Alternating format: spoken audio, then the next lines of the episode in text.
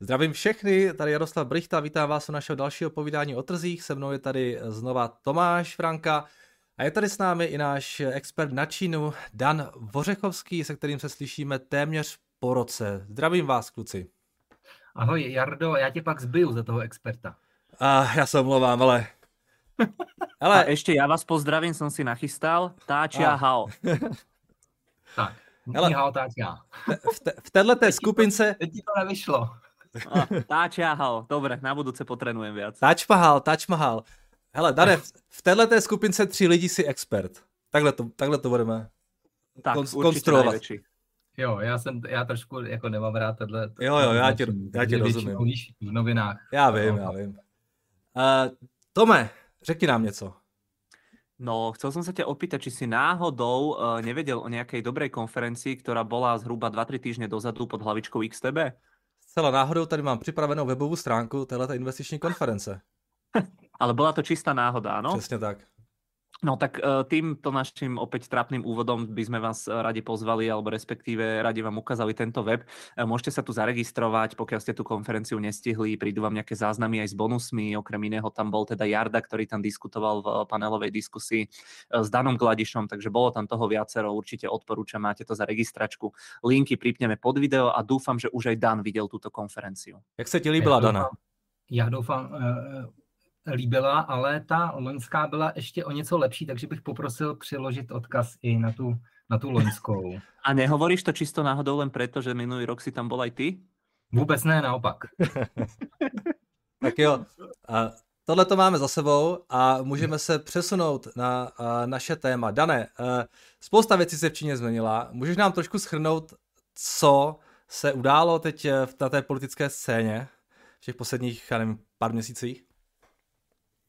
A je, je, no tak toho bude. Asi, asi, tou, asi tou nejzajímavější novinkou byl volební sjezd strany, který proběhl v říjnu a na kterém si tedy strana zvolila nové vedení. V čele strany opět stanul veliký Xi Jinping, který si tedy do toho užšího výběru a konec konců i do toho širšího, které se nazývá politbyro, což je vlastně takový ten širší, to je to širší vedení strany, kromě ještě ústředního výboru, což je úplně to nejširší, ale to není příliš akceschopný. Politbyro čítá momentálně, a teď si to nevím, teď nevím z hlavy, kolik tam je lidí, protože on se to vlastně každý rok mění. Tuším, že dvacet čtyři lidí, ale ve stálém výboru politbyra, což je ten nejakčnější výbor ve straně, vedení nejužší, tak je sedm lidí a e, tam došlo k těm poměrně velkým překvapením, byť teda někdo, někdo to očekával, ale e, to upevnění moci Xi Jinpinga e, prostřednictvím e, těch lidí, který on si dokázal e, zvolit do toho nejužšího vedení a do toho, e, do toho trošku širšího politbyra, tak e, ukazuje na to, že jeho postavení ve straně e, je naprosto dominantní. Takže to je asi má, vlastně... má tam ještě větší podporu, ako mal ty minulé období, dá se povedat. Naprosto zásadně, naprosto zásadně. Myslím si, že, nebo respektive takhle, uh, abychom se vrátili trošku do historie, tak uh, v tuhle chvíli uh, ve státní radě, což je uh, vláda Čínské uh, lidové republiky, tak zasedají hned tři poměrně významní politici z toho křídla Hu Jintao, což je předchozí prezident čínský, a předchozí tajemník strany. Všichni tyhle ty tři politici, poměrně velmi významní v Číně v těch posledních deseti letech, ať už premiér Li Keqiang nebo vicepremiéři Wang Yang a Hu Chunhua, tak všichni tyhle ty tři lidi, nejenže se nedostali, nebo dva z nich se vlastně vůbec nedostali do do vedení strany, pouze Hu Chunhua je v ústředním výboru, což je teda naprosto jakoby v deklasování tohohle křídla, ačkoliv všichni tři mohli pokračovat dál ve vedení strany, tak v podstatě všich, všem, všem ta kariéra skončila, dá se říct. Takže to je vlastně to největší vzkaz, nebo nejdůležitější vzkaz, který si Xi Jinping poslal do světa a do Číny. Môže Dá sa, sa povedať, že tu moc má ešte upevnenejšiu, ako mal proste predtým, hej, vďaka tomuto. Naprosto zásadně, no. Naprosto jako to ovládl a myslím si, že, nebo minimálně já jsem to teda tímhle způsobem neočekával. Jo, a si... pros, prosím ťa ešte, čo tam bolo, boli také tie zábery, čo niekoho vynášali z nejakej tej veľkej siene, to, to bol kto? To bol nejaký jeho oponent? To bol, to bol Hu Jintao právě, aha. Který, teď já už přesně tyjo, taky z hlavy nevím, která část toho jednání to byla. On byl vyveden z toho sálu a teď se spekuluje samozřejmě o to, proč... Proč to tak bylo? Myslím si, že to není až tak důležitý, protože to stejně nikdo neví. Ale uh, asi nejdůležitější vzkaz, uh, který tady byl, jo, z tohohle, z tohohle obrazového, uh, z těch obrazových materiálů, tak byl ten pozdrav Li Keqiangovi, uh, když odcházel, vlastně tak mu jako, uh, sáhnul na rameno. A bylo to takový jako uh, smutný vlastně rozloučení uh, téhle frakce stranický s uh, jakýmikoliv ambicemi. Jo. Tam opravdu odcházela stará Čína a přicházel ten, ten nový Xi Jinping jako de facto uh, zcela autoritativní vládce Číny. No. Já tohleto jako úplně nechápu. Já jsem teda se tě chtěl zeptat, jak moc se to překvapilo, že se tohleto stalo, že to tak jako zdeklasoval, tak říkáš, že teda hodně, ale ta, ta frakce, o které se bavíme, to je teda ta Komunistická liga mládeže, že jo? Kde právě ten... No. Jo, jo, jo, jo, jo, to jo. Je, ale zase takhle. V té v frakci Hu Jintao mm-hmm. tak byli jako členové Komunistické ligy mládeže, mm-hmm. což teda se poměrně jako výrazně vymezuje vůči, mm. vůči tomu směru, kterým jde Čína v těch posledních letech. Ale ne, nejsou to jenom jako oni. Jo? Jo. Ve straně je spousta frakcí a i tahle frakce vlastně je složená z více, z více jakoby směrů. Jo, každopádně ten Li Keqiang, Wang Yang, a to byli v podstatě ti, kteří z té frakce vyrostli a Hu Jintao byl taky představitel téhleté frakce, té Komunistické ligy mládeže, že jo? Ano, ano, přesně tak. tak. A já, já, jsem mi teda, já jsem byl úplně v šoku, já jsem zjistil teďka, jsem se na to tak jako díval, jak je ta frakce velká a mhm. já jsem se dočetl, že prý, on, on to tak jako systematicky likviduje a prý, no. ta, prý ta frakce v roce dva tisíce dvanáct měla budget nějakých sedm set milionů juanů, teďka mají eh, dvě stě. Nebo teď mají, teď mají osmdesát, pardon. Mm-hmm. A co mě úplně dostalo, tak jsem četl, že v té frakci je prý nějakých až osmdesát milionů členů, mm-hmm. ale C C P má sto milionů členů. Mm-hmm. Takže ta frakce jakoby člensky je naprosto obří, jo, jo. A, ale ona nemá absolutně žádné zastoupení v tom vedení. Nemá. Jak je to možné? No, je to možný právě tím, že, nebo způsobem, jakým v Číně probíhají volby. Stranický, protože to jde vlastně od spodu. Do těch, na ten sjezd míří zhruba zase, jo, záleží, záleží rok, nebo volební, volební rok od volebního roku a míří tam zhruba nějakých dva a půl až tři tisíce třeba delegátů, nebo dva tisíce až tři tisíce delegátů. A tyhle delegáti jsou vybíráni z těch místních buněk. A teď jde o to, jakým způsobem ty dokážeš pracovat s těma místníma organizacemi. No a tím, že Xi Jinping si velmi umným způsobem dokázal, bylo to vidět z různých kroků, jaký lidi si tam dosazoval před třeba deseti lety, hmm. na jaký pozice, že přesně věděl, že oni se z téhle pozice dostanou nahoru a zároveň vlastně mu pomůžou upevnit si moc. Takže jako byla to dlouhodobá systematická práce, která za tím stojí. Takže v tomto ohledu musíme asi před Xi Jinpingem smeknout, protože to byl jako promyšlený, dobře promyšlený tah. No ale jak moc je to jakoby udržitelné, když osmdesát procent té strany je v té frakci. Teďka otázka, jak moc ta frakce je jako jednotná, jo? Jestli to je jenom nějaká jako obecná nějaká věc, že my jsme tady, no, ale... Je to, je to, je to, ano, ano, je to obecný, jo? To jako... Zase nemůžeme si představovat, že všichni ty lidi z téhletý, nebo vůbec obecně z Komunistické ligy mládeže, že by zastávali stejný směr, jo? To, mm. to prostě ne. Takže ale to... tohle byla spíš skupina lidí, pardon, já tím mm. říkám, tohle byla spíš skupina lidí, kteří k sobě měli blízko názorově, jo, Wang Yang, Hu Chunhua, Li Keqiang, Hu Jintao, tak to byli vlastně všichni stoupenci v úvozovkách liberální, a zase musíme to brát, jsou to komunisti, ale jo, jo.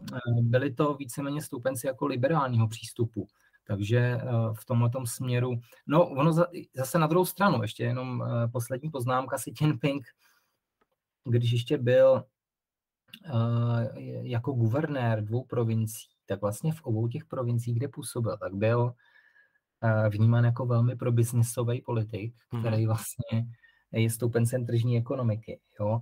Možná se ještě k tomu dostaneme, jak on se vlastně vyvinul postupem let. Za mě možná bude trošku překvapivý, co řeknu, ale já si myslím, že ono vlastně se až zase tak moc nezměnilo u něj. Mm. Mm. Jak to myslíš? On mal inak aj rodičov, nie? Nejakých uh, takých, že dlhoročných, akože členov strany, že? Jo, tam to jo. tak funguje. Ono to bývá, on je takzvaný pricelink, no, on je takzvaný mm-hmm. ten, ten vlastně potomek uh, vysokých pohlavárů, takže on měl, on měl výhody už od malička.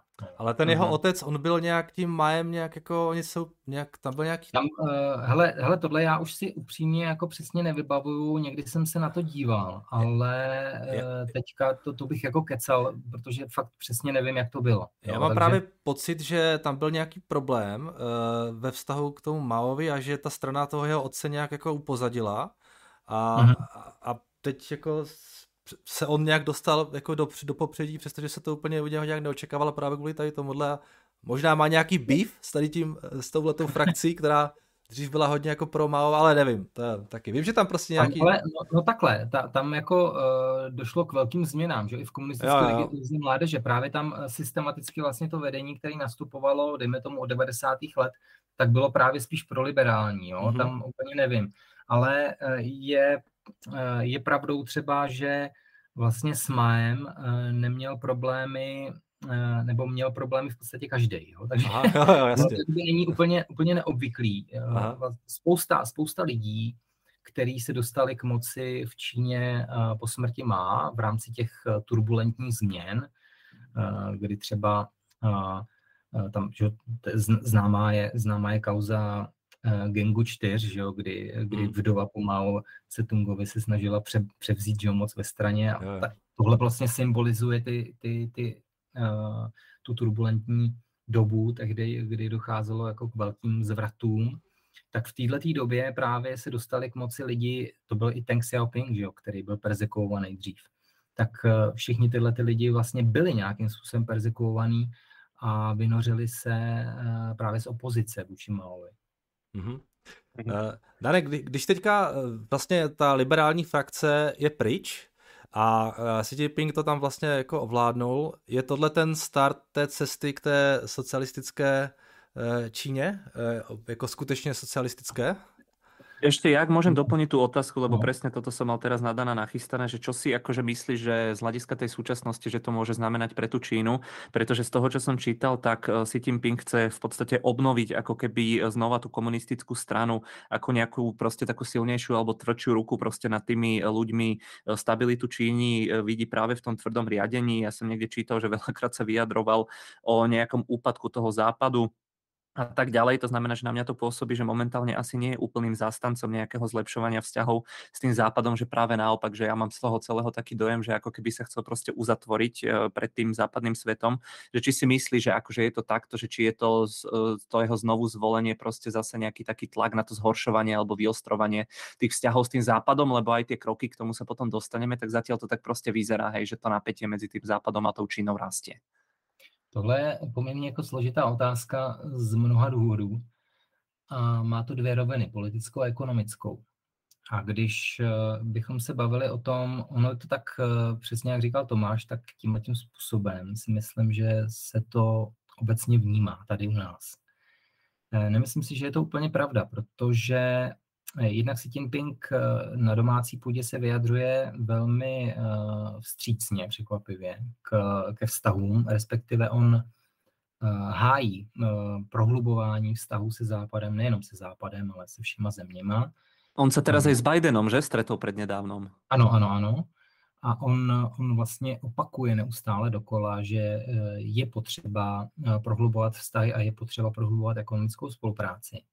Nicméně zároveň s tím eh, dobře vidí, že Čína se za těch čtyřicet let eh, reforem posunula na výsluní. Že jo? Dneska je Čína jednou z, z největších ekonomik, eh, i když to přepočítáme na, na obyvatele, eh, tak se významným způsobem posunula směrem k těm bohatým ekonomikám, takže je to velký významný hráč na světovém poli. Oni už sú dokonca druhá najväčšia ekonomika, že po Amerike v tom nominálnom vyjadrení a z hľadiska parity kúpnej sily už sú najväčší dokonca. Hej, takže presne ako vravíš. Jsi skvěle připraven. A, a, a tím, že se dostala do této pozice, tak si samozřejmě chce prosazovat nebo jít svojí cestou. A ono to není jako v rozporu s tím, že chce pokračovat ve spolupráci nejenom v té ekonomické, na, na té ekonomické úrovni s ostatníma zeměma. Nicméně zároveň chce, chce ukázat, že demokracie západního typu není jediným zřízením, který je univerzálně nejlepší, a že v Číně prostě může fungovat trošku jiný způsob vedení té země, víceméně správně řečeno spíše tím jakoby tvrdším přístupem nebo autoritářským. A je to vlastně, nebo takhle, asi před, teď nevím, pět šest let zpátky, že jo, začal, začal, šířit, začal šířit myšlenka Common Prosperity, která se právě víceméně odkazuje na ten, na ten socialistický princip v rámci směřování Číny, že to je ta vlastně socialistická tržní ekonomika s čínskými rysy, tak v rámci Common Prosperity se začal akcentovat ten princip toho, té dělby, že se máš rozdělit o to bohatství, protože v minulosti Deng Xiaoping řekl nebo vyzval všechny k tomu, aby, aby nechte prostě Čínu zbohatnout, že udělejte všechno pro to, aby Čína zbohatla. No a Xi Jinping říká, že už je čas na to, aby se přestal akcentovat víc ten individualistický princip a víc se začal akcentovat ten princip dělby toho bohatství, a aby to bylo rovnoměrněji rozdělené, protože ono samozřejmě, když se podíváme na to, jakým způsobem se distribuuje bohatství v Číně, tak Čína patří v porovnání se západními zeměmi k těm nerovnějším.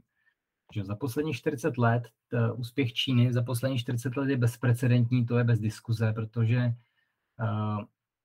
od roku devatenáct set devadesát vzrostl há dé pé na hlavu v Číně zhruba více než třicetkrát. Jo, druhý Polsko někde tam zaostává někde po deseti, desetkrát, jo, takže to je jako ten, ten rozdíl obrovský, ale zároveň je potřeba vidět, že uh, ta nerovnost uh, je v Číně výrazně vyšší než uh, ve Spojených státech, v Německu, ve Švédsku vůbec, jo, když si podíváte na Giniho koeficient, tak ten je pro Německo, Kanadu, Švédsko někde na úrovni nula celá tři, uh, ve Spojených státech je to nula celá čtyři zhruba a v Číně je to zhruba nula celá pět. Jo. Inak čo si pre zaujímavosť ten koeficient, čo spomínaš, tak my z hodou okolností Slovensko, Česko sme jedni z tých ako keby najrovnejších krajín. Ano. Ja som k tomu chystal nejaké veci predčasom a to som bol tiež prekvapený a presne ako hovoríš, že tá Čína bola presne na opačnom konci, čo by človek tak intuitívne povedal, že to tak asi nebude, hej, že proste komunistická Čína, ale presne ako vravíš, to vtedy aj mňa, mňa zaujalo, že, že jednoducho je to veľmi nerovná krajina.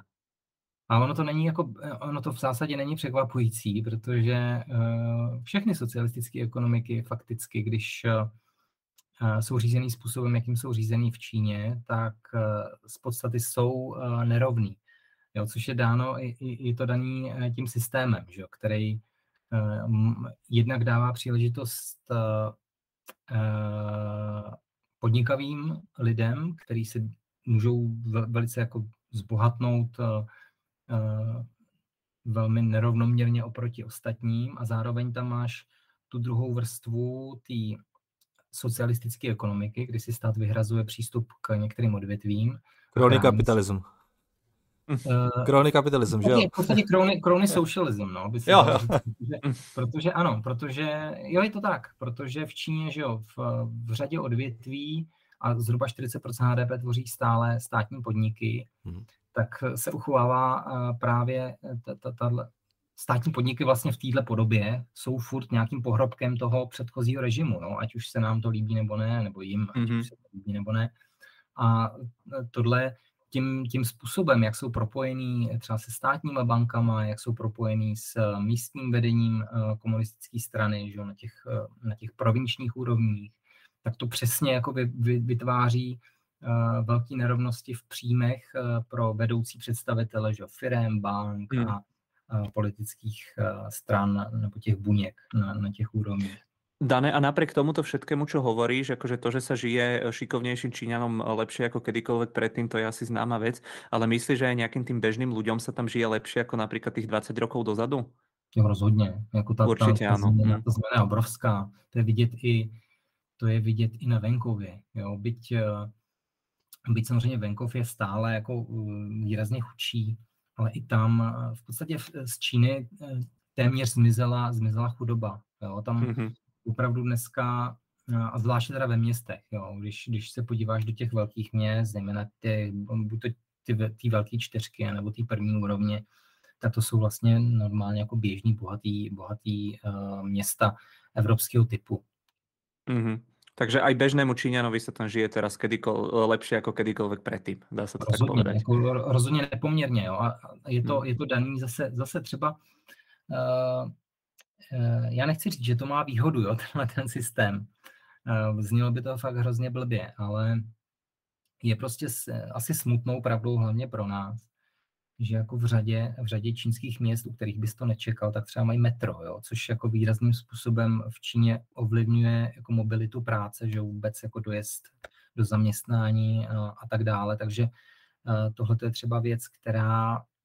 A, která jako významným způsobem třeba přispívá k lepší kvalitě života v těch městech, respektive přispěla k tomu, že se v nich žije výrazně líp než v minulosti. Je to jako blbost možná, ale, ale jako významným způsobem jako pohybovat se třeba pro mě po Praze v metrem je jako výrazně snažší, že jo. Takže si rád, že nežiješ v Bratislave, kde metro nemáme. Ano, přesně tak. tak dobré. Ale máme metro to nákupné, víš, u vás se to volá makro, my máme metro. Ano, metro bylo i v Číně, ano. No. Uh, hele, když se ještě vrátím k tomu tématu uh, té liberální frakce toho, jako řekněme, toho, že tyhle lidi zmizeli. Uh, jestli teda to chápu správně, tak teď, když je Xi Jinping takhle úplně jako totálně u moci, tak uh, asi teda poroste trošku ta snaha více redistribuovat, více, řekněme, rovnoměrněji třeba rozdělit to bohatství, které aspoň teda v teorii by takhle to mělo fungovat. Jak by to podle tebe mohlo vypadat v praxi, jestli to je jenom o nějakých daních, nebo je to taky o tom, že prostě víc poroste role těch státních podniků, což zase, pokud by to byla ta role státních podniků byla ještě větší, tak zase v teorii by ta, ta, ten crony socialism by měl být ještě větší potom. Jako. Takže jako Jak, jaké tendence podle tebe teďka budou v té, v té zemi uh, posilovat? No, jestli to bude fakt jako o těch daních, nebo prostě o těch státních podnicích, nebo ještě něco úplně jiného třeba? Lebo také zatiaľ najbadateľnejšie, čo tam bolo tie posledné roky, bolo to, že tá vláda vlastne donútila, nie? Hlavne tie veľké firmy, tie technologické platiť proste nejaké tie peniaze na tú spoločnú prosperitu. Ale mimo toho, ako bolo tam ešte aj niečo iné, že, že akým spôsobom sa mali rozdeľovať s tým zvyškom tej Číny? Tohle je dobrá otázka a je na ní jednoduchá odpověď, která zní těžko říct, jo, protože tohle je strašně jako uh, zase obtížně predikovatelný z, z, a má to jeden, jeden prostý důvod, že uh, oni velmi rádi něco jako říkají a pak se něco trošku jiného děje.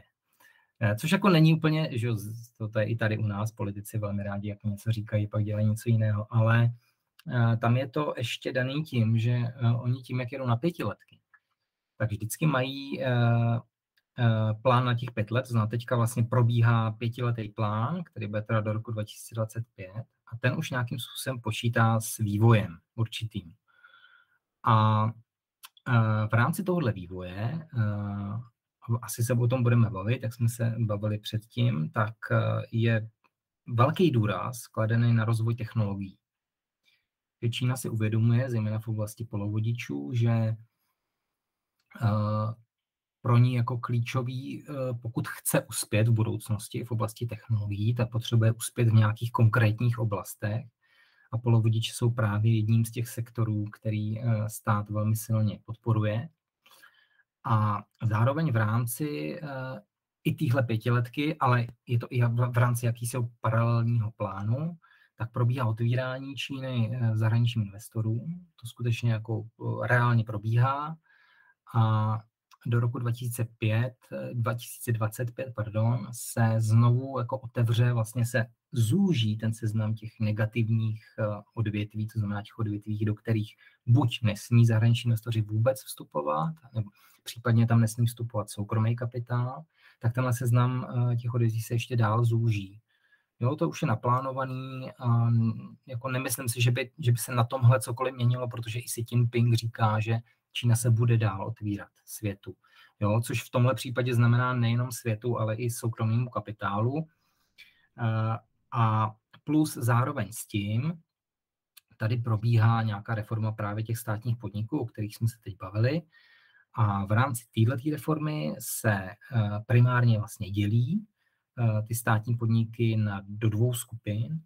Ta jedna skupina státních podniků, a vyplývá to historicky, tak ta bude plnit dál takovou jakousi socializující funkci v rámci společnosti, kde supluje do určité míry funkce státu, protože do sebe nebo nabírá určité množství lidí, kteří by byli v nezaměstnatelní v nějakých odvětvích nebo obecně nezaměstnatelní, tak je vezme pod sebe v rámci jako jakési sociální záchranné sítě, plus plní i další společenské funkce v rámci toho, toho, svý, toho svýho regionu, ve kterém působí. A pak je tady druhá skupina, která a na tohle mimochodem dostává podporu, jo, od státu. Takže to je vlastně ten, ten, ten prvek toho propojení se státem, jakože je velice silný. A pak je tady druhá skupina státních podniků, který naopak dostali zelenou v oblasti podnikání, to znamená, mohou, mohou mají trošku volnější ruce v tom, co mohou dělat, ale zároveň neplní tu sociální funkci a neplní, nedostávají od státu žádné příspěvky na, na tuhle svoji činnost. Stát je nijak nepodporuje, ani jim vlastně nezajišťuje například smlouvy nebo nad nimi nedrží záchrannou ruku. Jo, a ono ty štátne podniky, niektoré dokonca, ja som čítal, že vyplácajú aj dôchodky tým zamestnancom, ano, že ano, aj toto ano, je v podstate ano, taký ano, pilier protože, toho ano, sociálneho. Ano. Přesně tak, ano, přesně tak.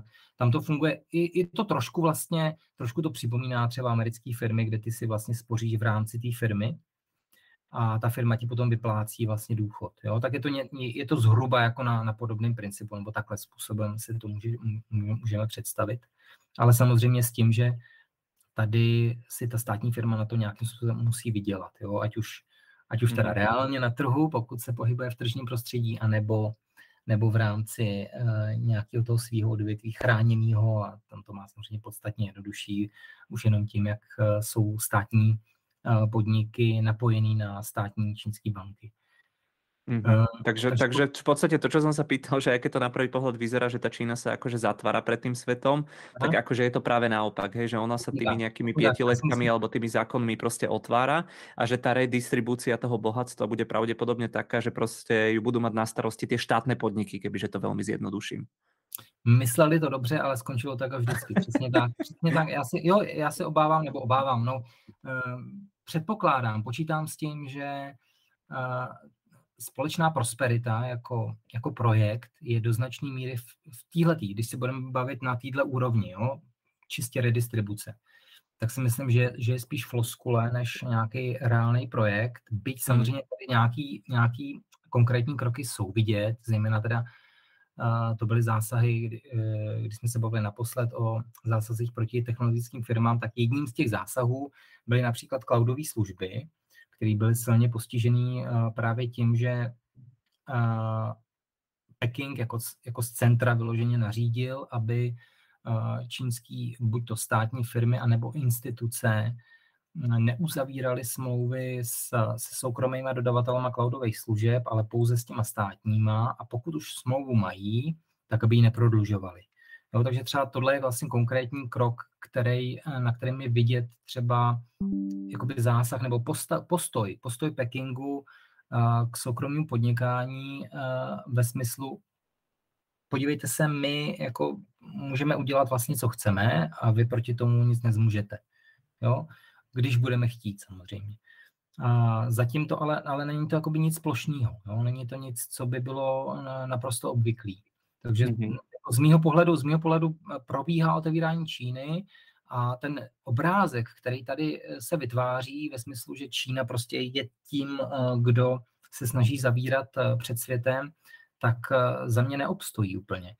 A můžeme, jestli se budeme bavit, nebo pokud dojde třeba slovo na čipovou válku, tak čipová válka je vyloženě něco, co vlastně si začaly Spojené státy. Jo. Byť samozřejmě, pokud se o tom budeme bavit, tak se dostaneme... No, můžeme, můžeme rovno na to premostit, to si já, myslím, že já ještě nadvezuje. Já ještě jsem chtěl doplnit, trošku jako oponovat Danovi s tím otevíráním. Ano, protože jako je fakt, že oni tohle, to, co říkáš, tak to jako říkají, že prostě si chtějí otevírat a tak dále.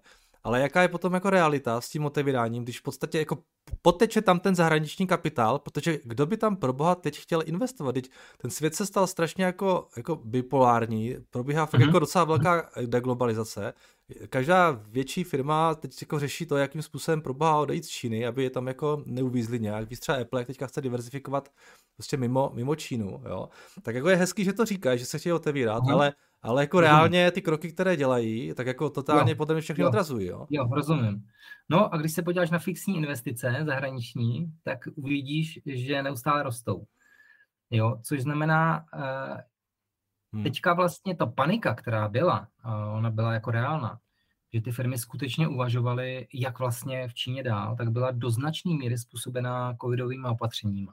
Hmm. Jo, protože Čína vlastně poslední, dejme tomu rok a půl, se zmítá v těch nejrůznějších lockdownech, uzavírkách, který se řeší zase na lokální úrovni, to znamená, každý ten region si to řeší trošku po svým, ale je prostě pravdou, že letos na jaře, začalo to vlastně Šanghají, tou jarní uzavírkou v Šanghaji, která trvala, že některý, některý části Šanghaji byly uzavřený, já nevím, dva půl, dva půl, tři měsíce snad dokonce, tak tam začala vlastně ta, tam se začaly ty firmy ptát teprve, jako, co tady teda budeme dělat, protože takhle to nejde dál, že jo. A já tenkrát... zkus tam zatiaľ hodiť nejaké tie videá z toho Foxconu, že ukážeme asi, tenkrát... ako tam vyzerali tie lockdowny a tieto veci. Ano, tenkrát vlastně na jaře, tenkrát na jaře to bylo, máme nějaký video, že bych k tomu... Lebo toto z toho, čo ja som vyrozumel, tak to proste začalo tak, že jednoducho tí protestujúci, že ich tam, že sa objavil v tej fabrike napríklad na výrobu no. iPhoneov nejaké covidové prípady, jednoducho vláda povedala, že zatvoriť tam x desiatok tisíc ľudí a pochopiteľne tí ľudia sa búrili. No. Takže presne ako ty hovoríš, že tie lockdowny, ktoré tam boli, tak oni boli ako veľmi silné, veľmi prísne, nie ako u nás, aj že sa povedalo, že bude nejaký lockdown, ale toto bol fakt lockdown, lockdown, že vás proste zatvorili v tej továrni, ohľade, osmede, jednoducho mali ste smolu a tí ľudia začali protestovať a preto asi aj tie firmy začali rozmýšľať nad tým, že ak to tam pôjde takto ďalej, tak proste asi to nie je úplne ideálna krajina, hej, na tú výrobu z tohto pohľadu. Právě a tenkrát na jaře ještě uh, bylo takový období, kdy se nevědělo vlastně, co bude dál, jo.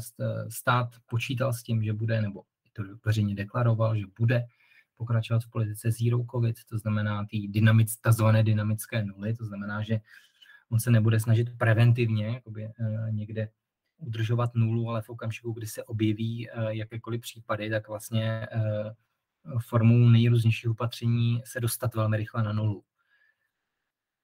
A je právě pozoruhodný, ještě vlastně si odskočíme teda od toho, od těch čipů, je vlastně pozoruhodný, jakým způsobem, nebo jak rychle se to změnilo.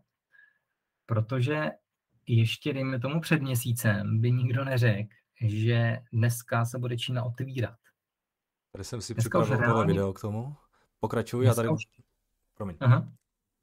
Dneska už vlastně reálně vidíme, vidíme, že v Číně probíhá, probíhá otvírání. To znamená, nejenom, že, nejenom, že nejsou, nebo že se ruší vlastně lockdowny, ale ruší se i další dobro, dobro, doprovodná, doprovodná opatření. Teďka jsme viděli třeba krásný příklad, kdy zase řeší se to město od města, takže ono to není, nebo provincie od provincie, město od města, záleží, jak je to velká ta, ta aglomerace, ale takže jsou tady nějaké ještě nějaké provincie nebo města, které lpí na tom, že budou dodržovat dynamickou nulu za každou cenu, ale drtivá většina Číny se otvírá tím způsobem, že třeba P C R testy, které byly povinný do dneška, nebo dosud, tak uh, jsou víceméně už dobrovolný. No, když nechcete, tak nemusíte. Mm-hmm. Jo, takže čiže... prechádzajú z tej veľmi prísnej kontroly na nejaký taký bežnejší režim. Přesně tak. Není to v některých tom, těch provinciách, hej, přesně, jak si povedal. Není to, není to o tom, že by se rušila ta opatření jakože úplně, ale přesně tyhle ty nejtvrdší typy opatření jsou pryč a strašně rychle. Jo. To, to byla otázka nějakých čtrnáct dnů. A myslíš, že ty ľudia donutili k tomu uh, tu vládu, lebo ako z toho, čo som čítal a videl, tak to boli najväčšie protesty od toho osmdesátého devátého, čo už je čo povedať, hej, že, že pre toho nového, staronového prezidenta alebo predsedu strany, tak akože toto asi nechceš úplne na začiatku, aby sa ti dialo takéto niečo, že tí cenzory to proste nestihali mazať z toho internetu a tak. Takže myslíš, že, že sa v podstate skôr uvedomili, že s tým covidom, že asi takto ďalej to nepôjde, alebo že skôr tí ľudia ich dotlačili k tomu? Velmi pravděpodobně to vypadá, že k tomu dotlačili lidi. Jo, ono to začalo vlastně tím, uh, začalo to uh, požárem uh, v Urumči, v provincii Xinjiang, což je vlastně uh, že provincie, která trpěla uh, velmi významně těmi opatřeními. Uh, je to teda dáno tím, že tam žije minorita, to znamená, vůči které je, je centrální vláda poměrně nepřátelská. Takže se tam dovolila uh, ta opatření dovést do extrému a Uh, při tom požáru zemřelo, zase nevím přesně, kolik to bylo, deset, dvanáct, možná i dvacet lidí, fakt nevím. A tam a prosím tě, s tým covidom bola súvislosť taká, že oni tam boli zatvorení, že nejako sa nedalo k tej budove dostať, že, že hasiči tam nevedeli prísť, že tím to celé začalo, nie? Jednak, jednak to bylo tím, jednak to bylo tím, těma bariérama, a jednak to bylo tím, že ty lidi nemohli utíct uh, z bytů, protože měli zatlučené dveře. Jo? V Číně to je tak, že ty, ty dveře se ti otvírají na chodbu.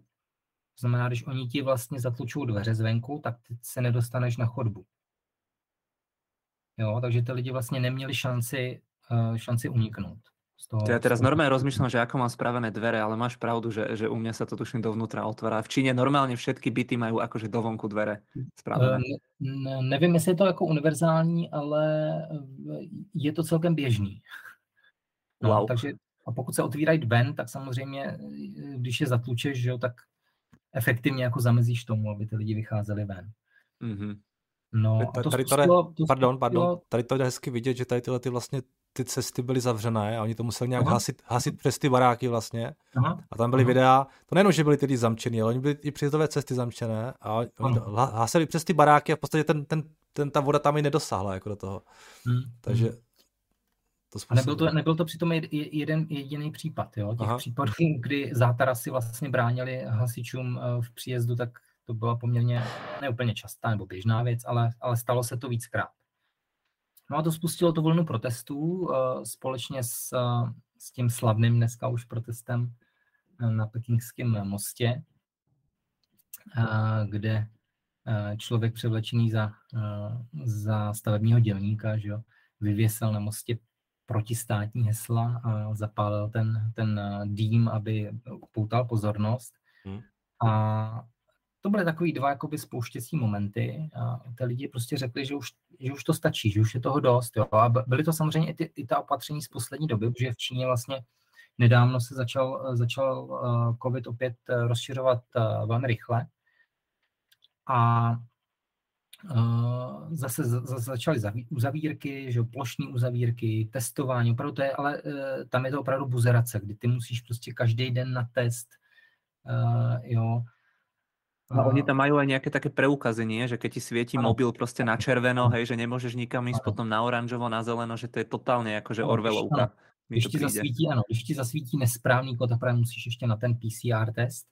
Tak. A ten ti může ještě zachránit, teda, jo. Mm. Uh, Jako tam, když, a... pardon, tam, tam, když byly ty covid lockdowny třeba v té Šanghaji nebo tak, tak jak tam prostě jako zavírali lidi v těch barácích, tam normálně umírali lidi hladem. Jako. Ano.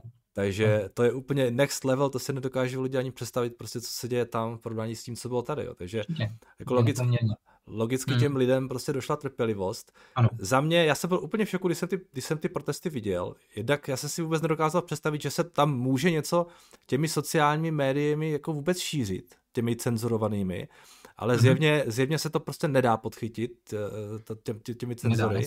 A, a, teď si, a to byl pro mě jako docela šok a myslím si, že to byl velký šok i pro ty lidi v C C P. A říkám si, jako, jak, jak, jak musí být z toho oni teďka jako vystrašení, že se tam něco takového vůbec stalo. Teď narychlo to všechno uvolňují, aby to teda jako uklidnili.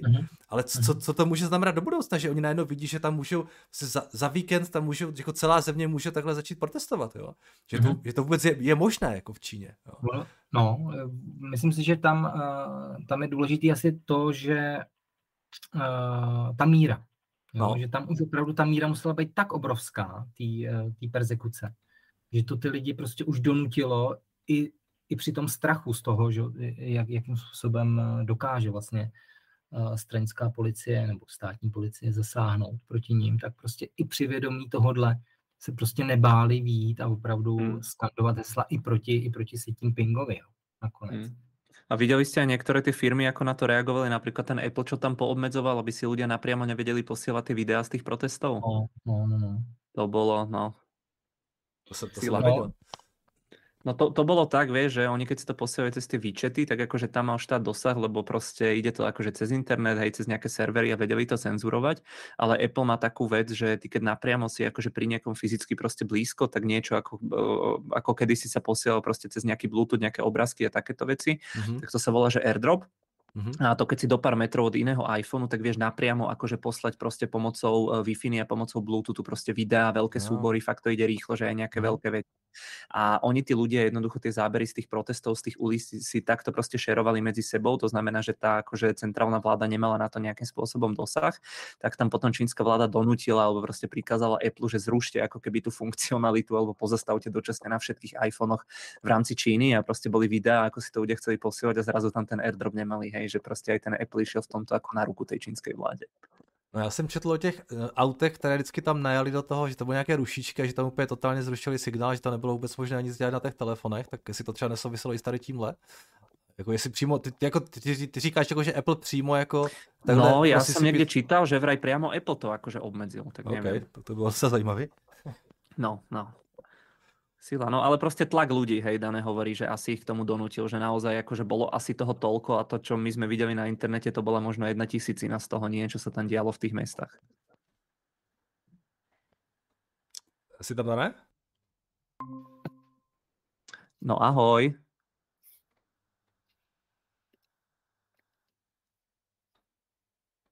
No tam nieco slyším od neho, ale... Tak.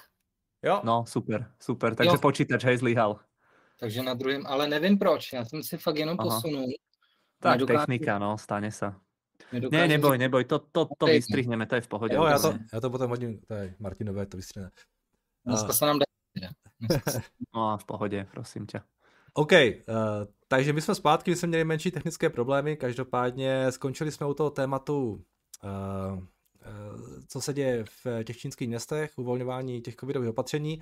Přijdeme na nějaké nové téma, uh, Tome? Uh, môžeme, ja tu mám ešte v podstate ten COVID, sme teda poriešili tie regulácie tých technologických firiem. Uh, Dane, tam sme sa teda bavili, že asi to bude vyzerať tak, alebo možno len taká veľmi rýchla otázka na toto, lebo to bola veľmi veľká téma uh, v priebehu toho minulého roka, myslím, že to bolo ešte dvetisícdvadsaťjeden, tak od leta myslím, že sa to riešilo, ale v tejto sú- súvislosti, že strašne dlho možno aj ako sa riešili v Číne tie iné veci, uh, ale strašne dlho som tam nepočul, že by proste tam prišla nejaká nová regulácia, alebo že by tá vláda hádzala uh, znova tým technologickým firmám proste nejaké polená pod nohy alebo niečo v tomto zmysle. Takže či si myslí, že už sú tie technologické firmy, lebo v podstate čo máme potom aj tie otázky od tých našich posluchačov alebo divákov, čo ja som dával na Twitter, aby sa pýtali, tak aj tam boli niektoré tie otázky, že, že ako to vidíš s tými čínskymi akciami. To samozrejme, že nikto to nemôže vedieť, ako sa budú vyvíjať tie akcie, ale že čo si myslíš proste aspoň o tom, že či už tá vláda, že z pohľadu proste tých regulácií a tej spoločnej prosperity, že či už sú podľa teba akože tie čínske spoločnosti z najhoršieho vonku, alebo že či by si tam čakal ešte niečo, že im tá vláda bude robiť zle? No tam si myslím, že se, že se zregulovaly ty důležité věci, o kterých oni mluvili. Když jsme se tady bavili naposled o Alibabě a dalších těch technologických firmách, tak šlo především o ten jejich business model, jakým způsobem fungovaly jejich prodejní aplikace. A kdy vlastně uzavírali, uzavírali přístup pro ty spolupracující firmy, za buď prostě budeš prodávat s náma, a nebo, nebo nebudeš prodávat vůbec. Jo? Takže takovýhle ty, ten způsob vlastně biznisu, který by na západě ani nebyl možný. Jo? Trošku jsem to jakoby hájil. Ty, ty regulace dávaly smysl v zásadě. Jo? Nebylo to, nebylo to nic, co by tady u nás vlastně bylo, bylo běžný. A myslím ten způsob podnikání. Takže myslím, že ty regulace jakoby nepřesáhly míru obvyklou toho, co je u nás. Samozřejmě jinou věcí byl, byl ten samotný postup, jo? To znamená hmm. ta forma, zvolená forma. Ta samozřejmě byla odlišná, vyplývá Jasne. To zase z toho zřízení. Ale Jasne. Obecně ty regulace, myslím si, že dávaly smysl v mnoha oblastech. I jsme si, myslím si, o tom bavili spolu, o jaký konkrétně šlo věci a co vlastně bylo předmětem těch regulací. A zhruba, nebo nejsem si vědomý toho, že by tenhle rok přišla nějaká nová regulace zaměřená na technologické firmy. Mám dojem, že tam byly nějaké pokutičky zase, ale to bylo zase v rámci toho, že ne, nebyly dodržený, dodržena ta nová pravidla. To dostávajú aj západné firmy, vieš, to nie je žiaden nejaký extrém, ale presne ako ty hovoríš, ja som nezachytil tiež žiadnu novú vec a pritom ten minulý rok, to bolo týždeň čo týždeň, proste nejaké nové obmedzenia mali. Tam to evidentně bylo, nebo evidentně, vypadalo to, že to je, že to je připravovaný delší dobu. Jo, to znamená, ten, ten moment vlastně, kdy začaly regulace, to byl prosinec dva tisíce dvacet, tuším, byly ty první, byly, tak to vystoupil, vystoupil Jack Ma na té památné konferenci říjnový. Ano. Na finanční, kde se obul že jo, do, do čínského státního bankovního systému a označil ho za brzdu. A on povedal, že, že to je záložňa, nie? Že fungují jako záložňa, alebo něco také dokonce. No, no, on, on je fakt jako drtivě skritizoval vlastně tu, to, to, jak fungujou, jo? Obecně jak funguje bankovní systém v Číně. Do, do velké míry měl pravdu. Jo? Je to vlastně bankovní systém, čínský bankovní systém, tím, jak je postavený, tak je fakt, jako to je, uh, my jsme se bavili s Tomášem před, uh, před pořadem, že jsem měl, že mám připravenou jakousi uh, přednášku na téma Číny právě z aktuálních problémů a budoucích. A právě bankovní systém je jeden z těch dvou bodů, který já považuji za, tu, za, za jeden z největších problémů čínské ekonomiky. Jo, takže Aha. má skutečně jako, podle mě uhodil hřebíček na hlavičku. Aha. Ale ten soulad vlastně, že, že to bylo zhruba dva měsíce potom, po tomhle jeho vystoupení, nejenom, že teda zmizel, ale že začaly ta, ta, ta, ta regulatorní opatření, tak je otázka, jestli to není jenom náhoda, protože opravdu ta smršť byla tak velká, zasáhla tolik odvětví další, že to se netýkalo jenom, jenom vlastně Alibaby, respektive tohohle užšího segmentu e-commerce, a týkalo se to prostě kasín, že jo, týkalo se to herního průmyslu, aha, aha. týkalo se to těch výukových firem, to já nevím, co tam všechno bylo, ještě tam byly tam další, další segmenty, tak si myslím, že to byla, byla nějakým způsobem připravovaná akce, že to opravdu jako neprobíhalo mm, nějakou mm. náhodou. Ono to mm-hmm. ukazuje, nebo respektive zapadá to do toho způsobu, jakým se v Asii obecně provádí regulace, že jo, kdy vlastně se nechá ten segment nejdřív vyrůst nějakým způsobem a teprve v okamžiku, kdy tam začnou být nějaké viditelné problémy, nějaké dichotomie, prostě uh, velké nerovnosti a tak dále, tak ten stát se snaží zasáhnout. Jo? Ale v principu to funguje tak, že opravdu ta pravidla jsou nastavená velmi volně ze začátku.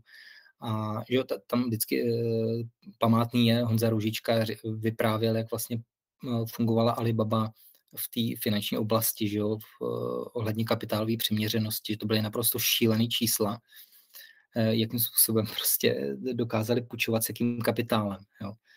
Takže tam opravdu se nelze divit, že, že třeba Ant byl jedním z těch uh, primárních uh, cílů, jo, tohohle těch regulací. Mimochodem u, u Antu je zajímavý, že Ant vlastně, uh, u Antu je poměrně klid teďka a dokonce se objeví zprávy, že by jako mohl znovu uvažovat o, o primárním úpisu, jo, což nevím teda, jestli úplně rozumný krok v tomhle, v tomhle prostředí obecně nebo po těch regulacích, protože ten mm-hmm. Ant samozřejmě na to doplatil velmi silně, takže otázka, jaká by byla poptávka. Třeba by a byla... oni už to raz mali rozbehnuté, nie? Že to už jakože, já nevím, chybělo no, pár dní nebo pár týždňů do toho. Ano, hmm. ano, ano, ano, tam už vlastně, tam to bylo fakticky před, před samotným I P O, že jo. uh, když se do toho vložili, vložil stát, takže tam opravdu to bylo na poslední chvíli. Pre tých inak, čo nás počúvajú, ktorí nevedia, tak Ant, to je v podstate dcerská spoločnosť, spoločnosť Alibaby, myslím, že celkom veľký podiel tam má aj priamo Jack Ma, ak sa nemýlim, Dane, určite ma opravíš. Ano, ano. A to je v podstate taká tá fintechová platforma, cez ktorú akože sa dajú realizovať platby a tieto veci. Ano, ale oni jsou, oni jsou opravdu tak velký, že, že už hmm. vlastně, je to samozřejmě fintech, ale v podstatě už je to banka normálně, hmm. jako regulární banka. A prosím tě, ty jsi tam ještě hovoril k tým bankám, to mě celkom zaujalo. Dvě otázky. Prvá, že ty banky v Číně většinou, také ty asi největší, to jsou asi štátné banky, že předpokládám, že tam moc nějaké soukromné nefungují, či fungují? No. Jako soukromí banky tam fungují, to, to jakože ne, že ne, ale... Jde o to, jak je ten systém postavený. On je historicky, vlastně ty banky vznikaly postupně po, se začátkem reforem v roce sedmdesát sedm sedmdesát osm a v průběhu vlastně osmdesátých let se vytvořila ta silná bankovní čtyřka, to je Bank of China, Industrial Commercial Bank of China, China Construction Bank a Agriculture Bank of China. Jo, to jsou tyhle ty čtyři banky, každá vlastně z začátku měla nějaký svůj užší segment, na který se specializovala. A postupně dneska už těch státních bank i velkých je ještě víc dokonce, ale zároveň se objevily i soukromí. Problém je v tom, že státní, čínský státní banky mají vytvořeny výhodnější podmínky pro získávání kapitálu, pro jiným způsobem jsou nastavované úrokové sazby pro vkladatele, to znamená většina vlastně čínských úspor končí u velkých státních bank.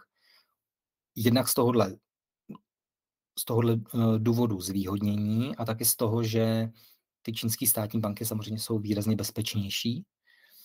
No a uh, ty soukromí banky, ty to měly už od začátku horší, protože v Číně obecně jako nefungoval moc mezibankovní trh.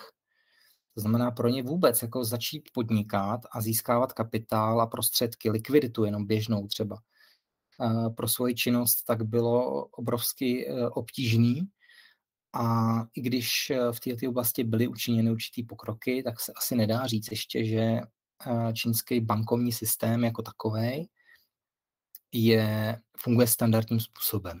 Jo, furt tam přetrvávají uh, takový typy regulací, jako jsou uh, omezení na úvěry, uh, jsou tam omezení nejenom jako výše úvěru, znamená kvóty, ale jsou tam i, uh, jsou tam i omezení na úrokové sazby pořád. Jo, takže ten systém je skutečně velmi silně zregulovaný a velmi silně uh, napojený na státní firmy. A to, to je ten problém, alebo jeden z těch dvou problémů, co si vzpomínal, že které tam vidíš? Že ty no, největší, hej, že čo si hovoril, tohle, ano? Tohle je naprosto zásadní, že? Protože vlastně uh, kvůli tomu, nebo takhle, čínský bankovní sektor je jeden vlastně z fundamentálních důvodů, proč čínské ekonomice fakticky chybí kapitál. Navzdory tomu, že má tak obrovský úspory, jo? Protože že čínský je obecně známý nebo obecně platí, že i v Asii uh, lidé hodně spoří. Jo? Ty míra úspory nepoměrně vyšší než na západě.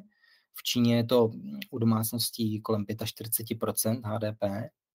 Ty úspory jsou opravdu velmi silný, velmi vysoký, a, ale bohužel většina z nich prostě končí u, u státních firm. Jo, a pro soukromé firmy, které si musí půjčovat buď to u zpravidla, teda, jo, buď to si musí půjčovat u soukromých bank, které sami mají problém se získáváním kapitálu, anebo se, nebo se v minulosti, tohle už je taky vlastně zregulováno velmi silně, museli obracet na takzvaný stínový bankovní sektor, jo, to znamená vlastně neoficiální banky, dá se říct, nebo spíš jako finanční instituce, který samozřejmě jim poskytovali kapitál výrazně dráž, než by ho jinak mm-hmm. získali, buď to od státních bank, to je jasný, ale i od těch soukromých. Jo? Takže tam opravdu Čína trpí tím, že, že má nedostatek kapitálu ve skutečnosti. Že jednoducho ty banky, že akože neposkytují jednu z těch svojich základných služeb, které by mali, hej, z hlediska mm. financování a prostě nějakých investícií a takýchto věcí. Ano, obecně se upřednostňují, obecně se upřednostňují nějakých, já nevím, kolik to je, tyjo, abych zase nekecal, to někdo možná napsaný, asi sedmdesát procent úvěrů od státních bank jde, jde státním firmám, jo, navzdory tomu, že vlastně šedesát procent H D P generují soukromí firmy. No, a toto by mohli podľa teba disrupnúť trochu aj tie fintechy nové? Čo, čo tam sú? Či myslíš, že vláda by im to nedovolila? Tohle je právě věc, která vznikala v rámci toho stínového bankovnictví. Vlastně v rámci uh, kompletní změny. Bylo to vidět, jak, jakým způsobem uh, se rozšiřuje tenhle sektor, akorát, že oni ho jako velmi silně zregulovali a v zásadě ho do, do značné míry ho umrtvili. Takže, takže tady jako úplně, uh, úplně jako nadějný nejsem. Jo. Byť, byť prostě ty služby fintechového typu jsou velice moderní, mm-hmm. tak, uh, tak uh, je prostě zase, zase, zase je problém prostě s tím, že ty nemáš, uh, ty nemáš rovno, rovnej přístup uh, k tomu kapitálu, respektive mm-hmm. k úsporám. No, a z, zase se točí vlastně v kruhu furt. No, a stát prostě nezne, znemožňuje tomu, nebo nedovolí vůbec, aby velké banky do, do, došly jakýkoliv, jakýkoliv újmy. Jo, v tomhle. Že prostě si strážia ten segment toho bankovnictva jako nějaký strategicky klíčový a nechcú to tam jako, že to soukromé podnikání pustit. Ano, ano, velmi silně to připomíná náš bankovní socialismus z devadesátých let. No, to jsem přesně no, chtěl, to jsem přesně chtěl říct teďka. Ale hlavně já si myslím, že ten největší problém jako je tam ten, že ten bankovní sektor se stal nástrojem prostě stimulace té ekonomiky. Jo? A mně přijde ano, úplně, úplně ano. šílené, že tam je regulátor, který říká těm bankám, kolik mají v tom daném roce rozpůjčovat úvěru, kolik mají půjčit peněz. Jako jo? A, jsem, ano, to, to jsou ty kvóty, ano, ano. A když jim dá tu kvótu, a teďka ty banky vidí, že ta kvota je moc vysoká, tak samozřejmě všichni chtějí rychle rozpůjčovat ty úvěry hnedka na začátek, aby, to, aby se do té kvoty dostali, což vypází totálně jako perverzní prostě eh, perverzní jako ano, incentivy ano, v tom systému a spoustu špatného jsem, dluhu. Jo? Ano, ano, já jsem byl velice, no takhle, já jsem byl jako ještě velice mírný, když jsem teda říkal, že to jako není standardní bankovní systém, jak, jaký známe tady, tak to jako bylo mírně řečeno, ano, ale na druhou stranu třeba non-performing loans, ty se podařilo z minulosti, byly šílený, jo. Třeba v devadesátých letech. To byly, tam byly, to, to bylo přes, tam, ale u nějakých bank to bylo patnáct až dvacet procent možná, jestli byly non-performing loans, to byly šílený. A to jsou, to jsou prosím tě, jaké úvěry dané? To jsou nesplácené úvěry. Jo, aha, podíl... aha, no, aha, non-performing, OK. Na... No jo, pardon, nebo nerozuměl. Ne, ne, ne, víš čo, já, já, já jsem tě zle počul. No jasně, říkám, že jsi nerozuměl. Tak, tak uh, tyhle ty, ty podíl nesplácených úvěrů uh, se podařilo snížit v průběhu let. Dneska uh, za těch posledních, zase mám tady někde graf u sebe, musel bych se podívat, nebudu ho hledat, ale posledních pár let to zase roste. Dostává se to objemem někam na úroveň uh, z konce z konce dekády dva tisíce deset, to znamená po, tý, po, po recesi, ale samozřejmě ta ekonomika zase někde jinde, takže objemově sice ty nesplácené úvěry rostou, ale jako podílově na celkové ekonomice to není nic dramatického, pohybujeme se, pohybujeme se stále na úrovni jedno až dvě procenta. No. No, takže jakoby tohle není úplně problém, ale souvisí no. to zase s jiným problémem, kterým je celková míra zadlužení a struktura zadlužení. Přesně tak.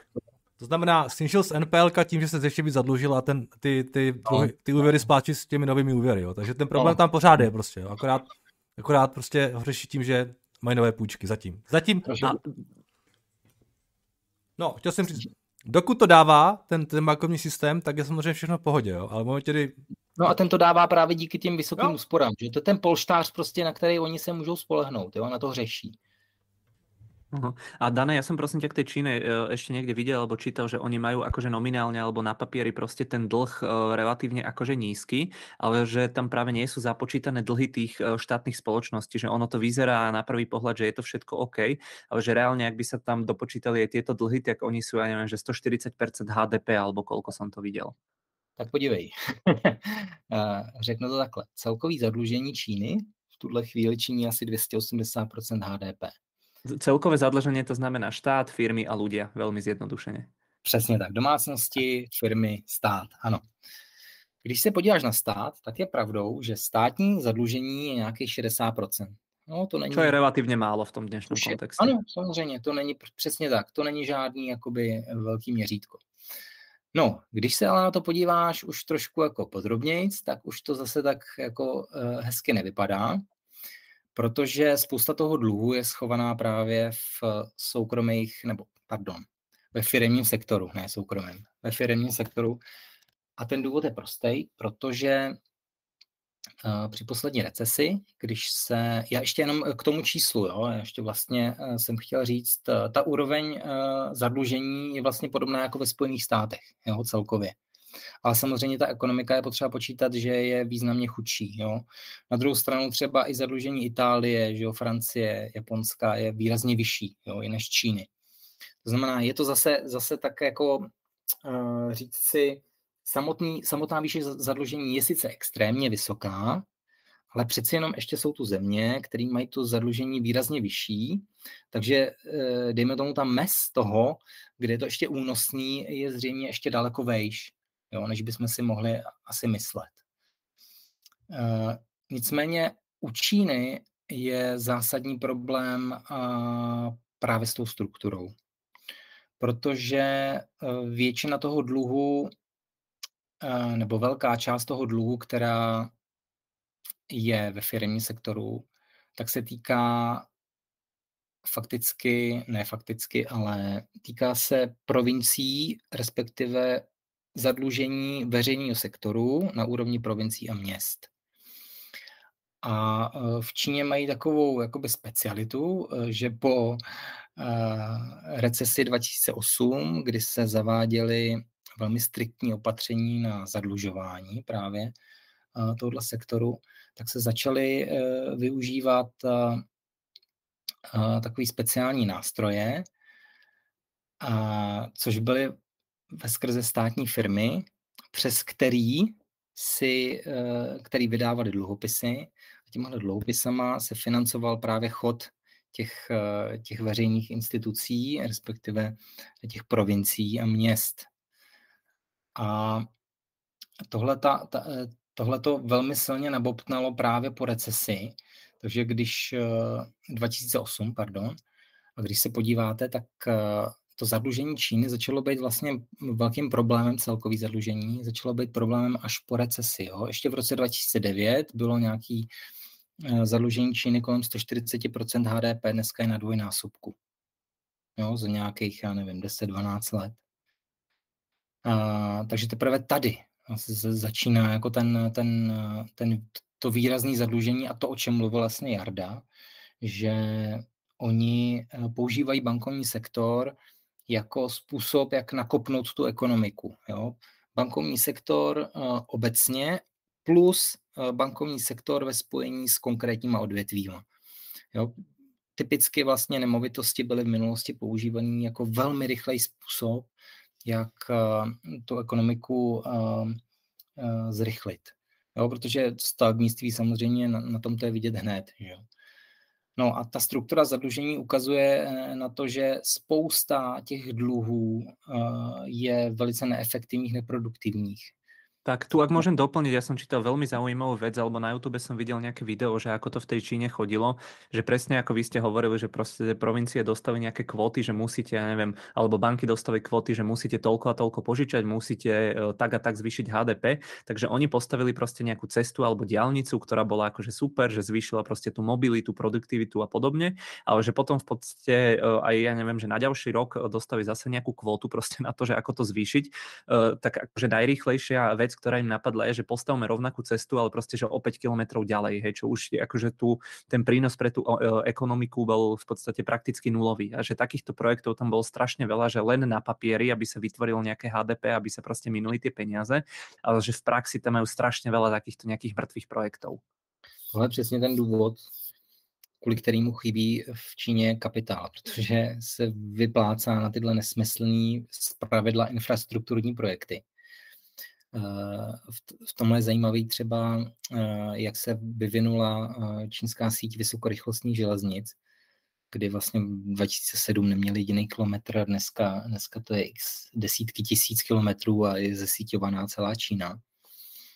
Tak tohle je vlastně jeden z typických příkladů. Je to sice krásný, že to, že to postavili všechno takhle rychle, ale ty železnice samozřejmě jediný rok nebyly v plusu, jsou neustále v mínusu.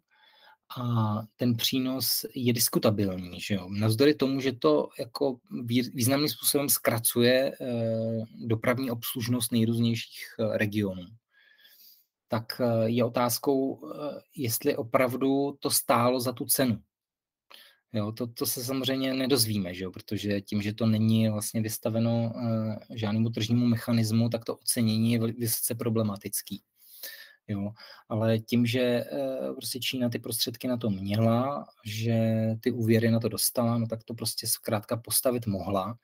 A je s tím spojený zase druhý problém, nebo ještě jeden problém, že když vykazuješ takovýhle aktivity, tak samozřejmě se dostáváš do situace, že se velmi obtížně posuzuje kvalita toho růstu. Že? Kvantitativně to vypadá hezky, že ta ekonomika roste prostě šest sedm procent ročně, ale je otázkou, do jaké míry skutečně tímhle růstem přispíváš k nějakému budoucímu rozvoji. Jo. A zase se vracím k tomu, vlastně, že, že ty firmy, které skutečně tvoří hodnotu, tak si musí vystačit se strašně malým množstvím kapitálu ve skutečnosti. Jo, takže jako pokud by Čína vlastně chtěla do budoucna něco udělat uh, pro svůj uh, další rozvoj, tak by to byla právě jako dalekosáhlá reforma bankovního sektoru mm. a uh, významná reforma v oblasti zadlužování. Tam sice jako se dějí určité pokroky, protože spousta toho zadlužení zase, která se dělala přes ty státní firmy, tak uh, tím, že byla postavená vlastně mimo bilanci, byly to mimo bilanční dluhy, tak Peking zhruba před čtyřma lety řekl, že prostě ne, že takhle to nejde a že buď to, že, že vy, tu, vy ten dluh restrukturalizujete. A to tak, že buď prostě ho zapíšete si do bilance, anebo ho prostě splatíte. Jo? A s tím, že vlastně od nějakou dobu už platí pravidlo, že mm, firmy, které provincie používají k tomu, k financování svého provozu, tak by měly uh, být zaměřený na zisk, což je trošku jako pozoruhodný, zejména s ohledem na princip společné prosperity, ale e, skutečně ten tlak je na to, aby investovali do projektů, který e, budou v budoucnosti ziskový. Jo, takže už to vlastně i Peking vidí, že, že spousta těch projektů, které se budovaly infrastrukturního typu, takže e, byly v podstatě jenom vyhozené peníze a že je potřeba, aby aby skutečně ta výstavba, nebo ty dluhopisy, za který se vydají a na který, za, ty prostředky, které se z toho vyberou, tak aby šly na projekty, které prostě budou mít nějaký smysl. To je inak akože neskutočné teraz, ako ťa počúvam, ako zase sa dostávame k tomu, k tomu istému, že vlastne nič iné ako trh nie je, nie, nie je efektívne alebo proste nefunguje, ale akože sila, že takto sa tam plýtvalo tými peniazmi teraz, keď nad tým rozmýšľam. Že okolko efektívnejšie by sa to dalo využiť proste na nejaké veci aj ohľadom covidu, ohľadom proste ako neskutočné. A je, je vlastne v tomhle ohledu je je dobrý se ptát nebo vůbec si představovat, kde by Čína mohla být, kdyby dokázala skutečně produktivně využít všechny ty prostředky, které za těch čtyřicet let měla. Jo. Zase no, kdyby to byla trhová na... ekonomika, hej, že ten no. režim, kdyby tam byl jiný. Podívejte se do Tajvanu. Ještě s ohledem na to, no, dobře, ale s ohledem na to vlastně, když si uvědomíš, jak obrovský nárůst životní úrovně tam stejně proběh i tak, jo. To je jako fascinující. Hmm. Tajvan is the real China. Tak, tak, tak. Hej, hej. Já ještě, Dane, ještě tady k tomuhle si taková poslední věc. Jako ten, ten elephant in the room je samozřejmě to, jako jestli se opravdu něco změní v tomhletom mm. fungování, protože těch posledních deset let nebo dvanáct, jak ten dluh narostl, tak OK. Je asi jasné, že tímhletím tempem prostě to dál pokračovat nemůže. Viděli jsme teďka v tom... V tom... Jenom ti skočím, jenom ti prosím tě, rychle ti skočím do toho. On ten dluh vlastně začal, začal stagnovat, jo? Takže on už nějakých, já nevím, pět šest let možná ano. se drží zhruba na podobné úrovni, takže oni skutečně jako jsou si vědomí toho zadlužení nebo problému s tím zadlužením a skutečně se ho snaží řešit. Na, akorát, že, akorát, že teďka tomu hodili trošku vidle právě ty, ty, ty, všechny ty covidy, jo? Protože mm-hmm, samozřejmě ono to kleslo, ono to kleslo hezky docela, to zadlužení, až možná o dvacet procentních bodů, ale zase se vrátilo vlastně s těmi covidovými pobídkami a tak dále, jo? Na tu úroveň těch dvě stě osmdesát procent, ale zhruba vlastně na této úrovni už je to pár let. Dobrý? Mm-hmm. No, no, sranda. OK, díky. Každopádně uh, se to zpomalilo. Ten letošní rok nebo ten minulý přinesl nějaké reformy, ten tlak na ten sektor realita a tak dále. A teďka to zpomalení toho zadlužování víceméně nese nějaké následky, důsledky v, v rámci toho, co se děje v tom trhu s nemovitostmi a tak dále, k tomu se možná ještě dostaneme, což v podstatě je taková tikající bomba. Jo. A teďka, teďka ještě nedávno ten Xi Jinping, že jo, přišli s těma třema červenýma liniema, jsme se o tom bavili no. předtím v tom nemovitostním sektoru. Takže ono to vypadalo, že on fakt jako začíná tlačit na to, aby došlo k nějaké té reformě. A teďka, když je teda úplně jako vládce, jo, myslíš si, že v tomhletom trendu bude pokračovat, e, protože už vlastně může a dobrovolně bude tu ekonomiku dál dusit, anebo nebo už teď jsou nějaký signály, že třeba prostě to nejde jinak, otáčí a začínají znova trošičku roztáčet ty kola toho úvěrového trhu. Já jsem říkal, četl někde začátkem měsíce, že prej banky třicet největším developerům udělali nějaké nové úvěrové linky za tři sta deset miliard dolarů, jo, že prostě si můžou zase brát peníze, začínají znova dostavovat ty věci, chtějí nějakým způsobem ten realitní trh znovu stimulovat.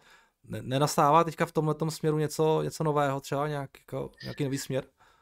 No, tohle to je, to je dobrá otázka opět, ale obecně, obecně si myslím, že ten trend se drží. Jo. Teďka vlastně v listopadu přišel ten, to je možná to, o čem mluvíš, to je ten šestnáctibodový plán centrální banky a regulátora bankovního na podporu nemovitostí, kde jsou právě zvýšení úvěrové limity pro developery, je tam prodloužená splatnost u úvěru dluhopisů a je tam i nějaká spolupráce s těma takzvanýma politickými bankama, to nebudeme nějak rozvádět, to jsou prostě státní banky, které něco jako takový ty rozvojové banky, jako u nás jo, a podobně. Prostě to jsou banky, které zpravidla financují nějaký infrastrukturní růst. Tak je tam spolupráce s těma bankama na dostavění už, už rozestavěných projektů. Jo, aby se to nějakým způsobem dokončilo. Takže stát se skutečně ještě vlastně jsou tam nějaké podpory od ministerstva financí, tam přišla nějaká úleva na dani, nevím ani kolik to bylo přesně, když si koupíš nemovitost do jednoho roku, a myslím, že to platí od října nebo od září, tohleto pravidlo, plus zase, jo, tím, že to je vlastně regionální všechno, že Čína je jako není moc centralizovaná země ve skutečnosti, jo, všechno vlastně se řekne, Peking nějakou určí nějaký směr, ale teď provincie, řeš si to, jak chceš. Hmm. Tak zase ty vybrané města třeba zrušili omezení na minimální hypoteční sazbu, jo? Což je, zase se vracíme k tomu, k tomu jak funguje bankovní sektor, jo? Že, že tam máš nějakou minimální hypoteční sazbu, kterou ty banky musí dávat. Jo? Mm-hmm. Nemůžou si určit jako jen tak nějakou sazbu, jakou, jakou by, jaká by byla, jaká by odpovídala té situaci. Nicméně třeba u těch hypotečních sazeb nebo u, obecně u hypoték je velmi nízký procento nesplácených úvěrů, takže obecně hypotéky se zdají zatím, že jsou bezpečný. Do toho ti skočím, pardon. No. Je to skutečně pravda, protože jako v situaci, kdy tam začaly ty protesty, já jsem četl, že nějakých vlastně tři sta čtyřicet developerských projektů, sto měst, vlastně, že lidi přestali platit hypotéky, jo. Mm-hmm. A prej to nějaký dvě stě osmdesát miliard dolarů celkově ty, t- v tom nominálu. Mm. Jo, to byly ty protesty, že jo? Protože ti developeři no. nechtěli, nechtěli jim dostavit ty baráky. Ano. Ano, ano. Oni tam nějak porušovali ty pravidla, že prostě lidi se dali třeba tři roky dopředu, než ten barák byl postavený, dali nějaký peníze, ano. Ty měly být na escrow účtu, jenže tam nakonec nebyly, ty baráky se nestavily, takže lidi prostě přestali platit. Jo? A tohle podle mě donutilo tu stranu jako i... To byl ten důvod, proč začali financovat ty developery, ne? Že prostě ty lidi jako neplatili, ne? Ano. Je, je to jeden z těch důvodů, protože samozřejmě tohle už se přelejvalo uh, zase na, přímo na ty, uh, na ty lidi, že jo, jakože kupující, ale uh, je dobře, že o tom mluvíš, protože tohle je, je zase, zase jedna věc, uh, jak, jak se financovaly vlastně nemovitosti nebo rozvoj, uh, výstavba obecně v Číně, že uh, já teďka nevím, uh, kolik to bylo, někde to možná mám. Uh, ne, nemám, nemám. Nemám to tady. E, nicméně právě zálohové platby na e, nákup nemovitosti zpravidla ve sto procent výši jeho té ceny, no. e, tak to byl běžný způsob vlastně financování výstavby. Jo? Že ty si, oni vybrali ty peníze, mm. ještě než kopli, ještě mm. než vůbec kopli často. Jo? A vlastně z těch peněz, který vybrali, tak financovali dostavbu ně, něčeho jiného. Jo. Jo? To je vlastně běžná, běžná praxe, která tam byla. Jo, to je zase, zase to ukazuje na to, jakým způsobem prostě funguje čínský biznis, no, často. Uh, teďka, když se vrátí, vrátíme tím hypotékám, tak obecně, přesně jak říkáš, byl to, byl to ten, ten tlak na výstavbu. Já tady mám poslední vlastně co, takže poskytli dvě stě miliard, stát poskyt dvě stě miliard juanů v podobě speciálních úvěrů právě na, pro, pro, de, pro developery na dokončení těch rozestavěných projektů. Jo, to je vlastně ta poslední aktuální podpora, aby se to právě nepřeneslo na ty, na ty hypotekáře. Že jo. A bohužel, bohužel odhady jsou takový, že celý ten sektor, aby se vůbec dokončil to, co už je postavený, hmm. potřebuješ minimálně nějakých osm set miliard juanů. Hmm. Minimálně. Jo. Totálně přičem... se to tam zastavilo, že? Jo, jo, jo. Ten stavebný jo, jo. sektor. Jardo, můžeš tam hodit aj tie dve obrázky, čo som ti tam, čo som ti tam poslal, tam to pekne bolo vidno, myslím. Já tady mám, já tady mám třeba i nejnovější vlastně uh, data z, z tržeb, z prodeje uh, komerčních nemovitostí, které se propadají vlastně o nějakých třicet procent. Uh, ceny, ceny nemovitostí pro rezidenční bydlení, ty vlastně klesají už nějaký rok a půl, vlastně soustavně. Není to nic dramatického, jo, mm. je to je to mezi, já nevím, jedním, třema procenta, procentama, jo, každý vlastně mm, meziročně. Ale ono to, jako klesá to prostě furt, no, takže mm, mm. samozřejmě uh, už je to pak znát a ono se ti to nasčítá, že jo, takže ty ceny můžou být nižší třeba o deset až patnáct procent, jo, než to bylo mm. před rokem a půl. Mm. Je to samozřejmě znát. Mimochodem, tohle je vlastně zajímavý z toho důvodu, že spousta Číňanů, uh, myslím si, že jsme se bavili o tom i spolu, Když jsme, se o to, když jsme se bavili o investování v Číně, tak brali nemovitost jako formu investice. A že tam je v těch nemovitostiach většina bohatstva Číňanů. Přesně tak. Hmm.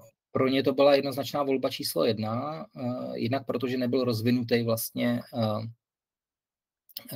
alternativní trh investic, alternativní ve smyslu investic do akcií zejména. Protože ten trh samozřejmě ještě do vlastně pár let zpátky nebylo běžný pro Číňany, aby investovali do akcí, protože bylo spojeno s celou řadou problémů, už jenom proto, že prostě neměli jako přes koho pořádně. Jo? Ty služby byly drahý, nebyly běžně dostupný.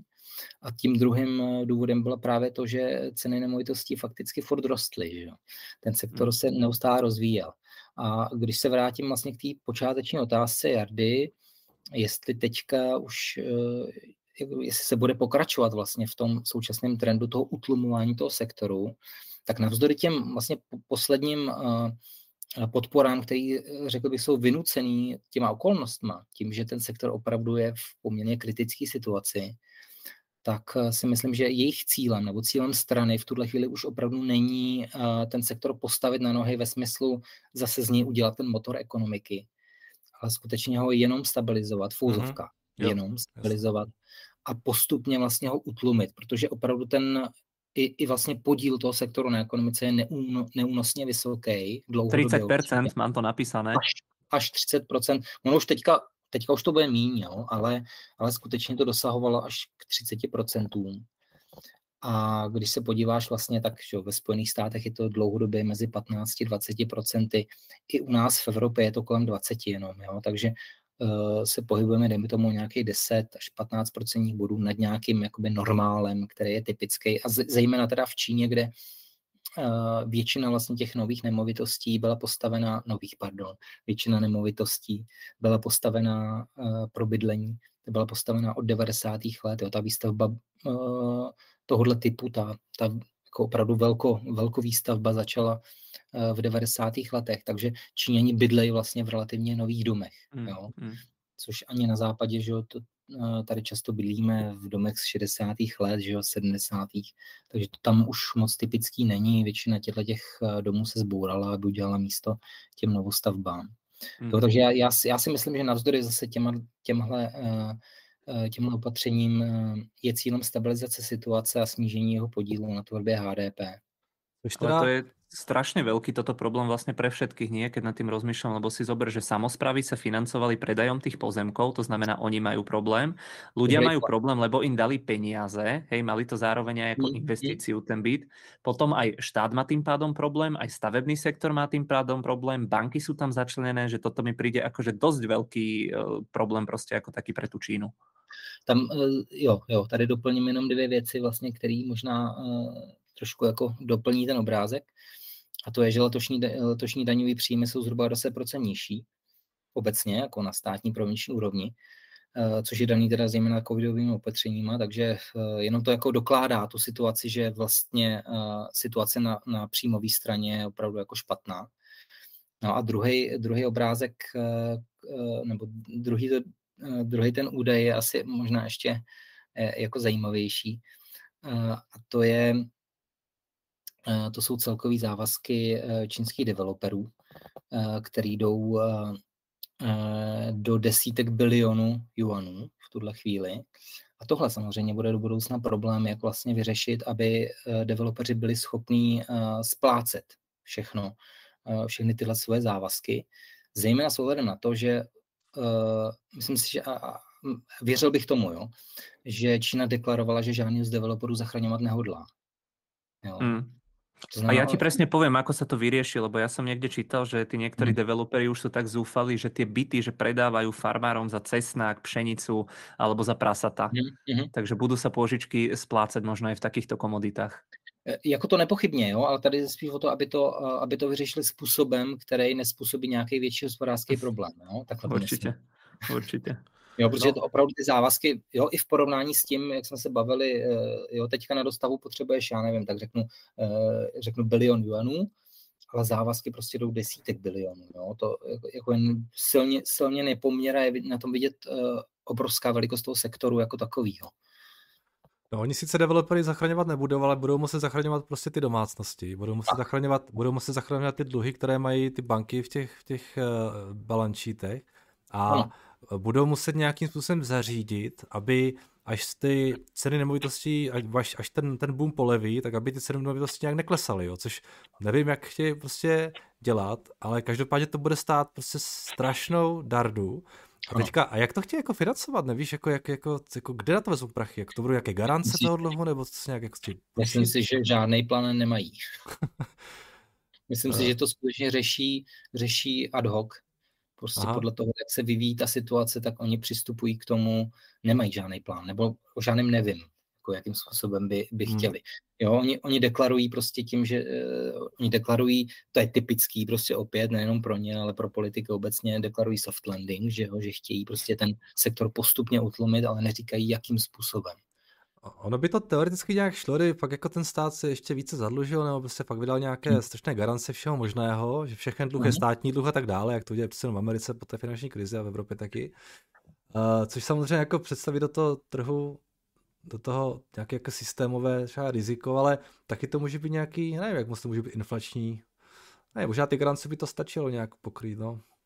Bude to, bude, bude to zajímavé, protože v každém případě zmizí totálně jako ten hlavní motor toho růstu, té ekonomiky. Hmm. Ano. A na druhou stranu se ti uvolní, uvolní vzácní zdroje, jo, prostředky z tohoto hmm. sektoru, což je jako docela dobrý. Hmm. Takže všetci začnou nakupovat akcie Alibaby možno. Je, je, ano, to, tohle je mimochodem zajímavá, zajímavý e, příspěvek, ano, protože e, teďka co, kam, kam jako budou investovat, že jo, ty mm. domácnosti. Dane, a prosím ťa, mne v tomto kontexte napadla ešte, ešte jedna vec. Ono je v Číne bežné, že akože nejaká taká bežná priemerná domácnosť alebo človek, že má viac tých nehnuteľností, lebo z toho, čo ja som čítal, tak Xi Jinping, on v podstate v nejakom prejave alebo proste niekde písali na nete v nejakom článku, že on ako keby je veľmi veľkú časť tohto celého problému dáva za vinu aj proste nejakým špekulantom s tými nehnuteľnosťami, lebo on hovoril, že každý by mal mať akože jednu nehnuteľnosť, že nehnuteľnosti nie sú na investícia, na špekulácie, ale na bývanie a že aj to tam chcel v podstate nejakým spôsobom obmedzovať. Ano, ano, ale běžný to není. Jo. Většina, většina domácností má skutečně jenom jednu nemovitost. Mm. Ale samozřejmě ten nárůst, já nevím, hele, te, z hlavy to nevím, jo. Teďka kolik vlastně soukromých nebo no, soukromých osob mm. má na sebe napsáno víc než jednu nemovitost, mm. dvacet až třicet procent možná. Mm. Lebo on, on v podstate obviňoval aj týchto ľudí z toho, čo som tak akože zachytil, hej, z toho, z toho rastu a proste z tej, z tej bubliny, takže možno aj oni sa dočka, dočkajú, nie nejakých, nejakých daní alebo proste nejakých regulácií v tejto oblasti. Je, je to možný, ale myslím si, že to zatím momentálne není ako na pořadu dne, protože oni se snaží mm-hmm. zachránit sektor a mm-hmm. myslím, že na tohle tohle by asi jako trošku přitížilo momentálně ty situace. Ten tlak na ten prodej a tak dále. No, takže. Jasné. Dobre, máme k tomuto ešte niečo, lebo ja tu mám ešte dve také témy, tak aby sme to postihali celé. Já, já možná jenom dodám jednu poslední no. věc, že je strašně zajímavé v té Číně, když ty lidi, když těm hypotékám, jak přestali splácet ty hypotéky, takže no. tam vlastně, když splácíš hypotéku, tak je to fakt jako průšvih, protože ten systém tě strašně ostrakizuje, že prostě ano. nemůžeš třeba cestovat, založit biznis, jezdit nějakými mm-hmm. vysokorychlostními vlaky, nemůžeš si kupovat nějaký luxusnější zboží. Jardo, a kam by si ty chcel cestovat, keby si nesplacal hypotéku, mi ještě povedz. To je jedno, nemůžeš dělat spoustu věcí prostě, jo. A seš jako ano, úplně ano. Ten, ten, máš ten low, low social credit, nebo co to je, když ten říká, že to úplně moc nefunguje. Ale jakože no, ten... Si... To jsou dvě různý věci, jo. Teď, teďka si smíchal zase dvě různý věci, tohle to jsou úvěrový kredity, ale oni tam běžně vlastně slouží k tomu, že ti omezují právě přes ty úvěrové informace, ti omezují možnosti v dalších oblastech, jo. Ale ten společenský kredit, to je ještě něco zase úplně jiného. Jasně, no každopádně jsou tam následky, které jsou úplně nad rámec všeho, co my známe tady prostě u nás, jako jo. Teď si říkám, že ten systém vlastně funguje docela dobře v tom, že nutí ty lidi opravdu maximálně dělat všechno pro to, aby tu hypotéku spláceli, což je takové jako z toho autoritářského hlediska jako pozitivum, ale to negativum je zase ten druhý extrém, že jakmile se dostaneš do té situace, když už přestane splácet, že už vlastně nemá cenu vůbec splácet, začít splácet, jako jo, jestli prostě, jestli ty lidi do toho systému znovu jako naběhnou, jestli budou vůbec chtít ty hypotéky znovu splácet, když jsou už úplně stejně jako, jako mimo, už nemůžu nic dělat, tak proč bych to splácel, jako když mám peníze, jo? Možná i z tohohle důvodu vlastně, nebo může to být jeden z těch důvodů, proč se stát snaží pomáhat developerům a dostavět, aby dostavěli ty rozestavený projekty. Že? No ale jestli ty lidi jim to začnou splácet, ti, co jim to jako teď už nesplácí, jo? Nehledě na to, že já teda si nedělám žádné iluze o tom, jakým způsobem ta dostavba bude probíhat, jo? Známe v Číně, to jsou ty tofu buildings, jo? Jak tam všechno padá, prostě rozpadá se. Předpokládám, že když ti developeři nemají prachy a teď nějaké dostanou, tak budou, tak ošidí, i, i prostě ošidí úplně všechno, jako jo? Takže, no, takže je to, to je možný. Zase na druhou stranu, hele... Uh... tady si docela zahrávají ty lidi potom, pokud tady někoho, jako s, někoho uznají vinným, tak to jako odnese velmi šeredně. Jo? Takže ono zase je to takový dvousečný trošku. Musí to udělat tak, aby to aspoň nějakou dobu vydrželo stát. Hmm, OK, uvidíme, bude zajímavý. No jo. Tak jo, Tome, pojďme na další ještě. No, ešte, ešte som tu mal napísané, že celkom zaujímavá téma mi prišla, na ktorú som sa chcel Dana opýtať, že ban na export tých amerických technológií, pretože predčasom Amerika, alebo teda U S A, vydala dokument, kde v podstate popisovali nejaké obmedzenia niektorým firmám exportovať do Číny rôzne pokročilé veci, technológie. Išlo tam v podstate hlavne o nejaké čipy, čo robí proste Intel, A M D, NVIDIA, ktoré sú zamerané proste na nejakú tú umelú inteligenciu, aby v v podstate zabránili použitiu týchto čipov v rámci armády alebo v rámci proste nejakých hackerských útokov a podobne.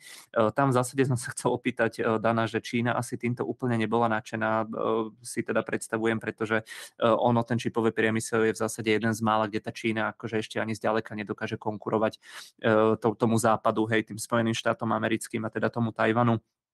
v rámci teda, v rámci tej výroby. Takže čo si o tomto myslí, že či tá Čína bude chcieť podniknúť nejaké odvetné protiopatrenia, pretože viem, že oni strašne ako keby aj z hľadiska armády teraz strašne veľa investujú, hej, chcú pôsobiť proste ako veľmoc, aká druhá najväčšia armáda na svete a jednoducho na to potrebuješ tie čipy, hej, lebo v dnešnej dobe tá vojna proste nie je o počte ľudí alebo objeme peňazí, čo dáš do tej armády, ale jednoducho o tých technológiách, o tom, kto má lepšie, neviem, nejaké rakety s, s umelou inteligenciou, satelity a tak ďalej. To znamená, že tie moje otázky na teba v tejto oblasti, že či si myslíš, že tam má Čína jednoducho nejakú motiváciu spraviť nejaké protiopatrenie, prípadne, že či ich to možno nakopne ešte viac investovať teda do tých čipov alebo do toho, do toho čipového priemyslu.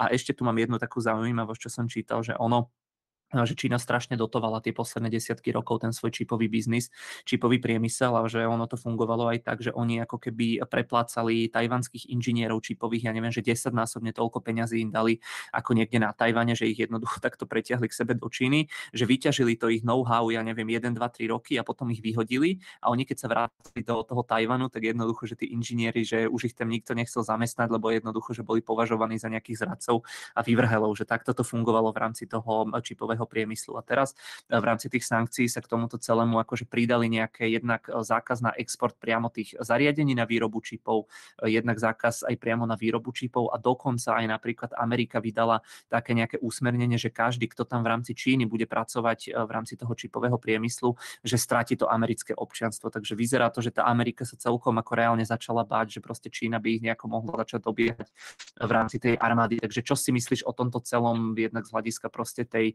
tej vojny, hej, tej armády, to sa teraz dosť rieši v súvislosti s tým Tajvanom, alebo celkovo, čo si proste myslíš o tom, že, že čo to pre Čínu znamená export týchto obmedzení? Teda tieto exportné obmedzenia, tak. Tak, to je, to je otázka. Sorry, jsem se zamotal. Já nevím, já nevím, jak vy dva znáte dobře jako uh, obecně polovodičový průmysl, ale já asi neznám nic složitějšího, než tohleto odvětví. Jo, to je jako obecně. Uh, protože uh, my, když tady budeme baj, se budeme bavit o čipech, tak to je jakoby tak komplikovaný samo o sobě, že, jo, protože není čip jako čip, jo, uh, máš vlastně uh, tenhle ten sektor, jako z, pro mě jako z investičního hlediska, já jsem si rozdělil do takových jako ještě hrníčků, jo, protože uh, vlastně ho nejde pojmout uh, jako jeden ucelený sektor, ale je to vlastně několik uh, sektorů spolupracujících uh, mezi sebou.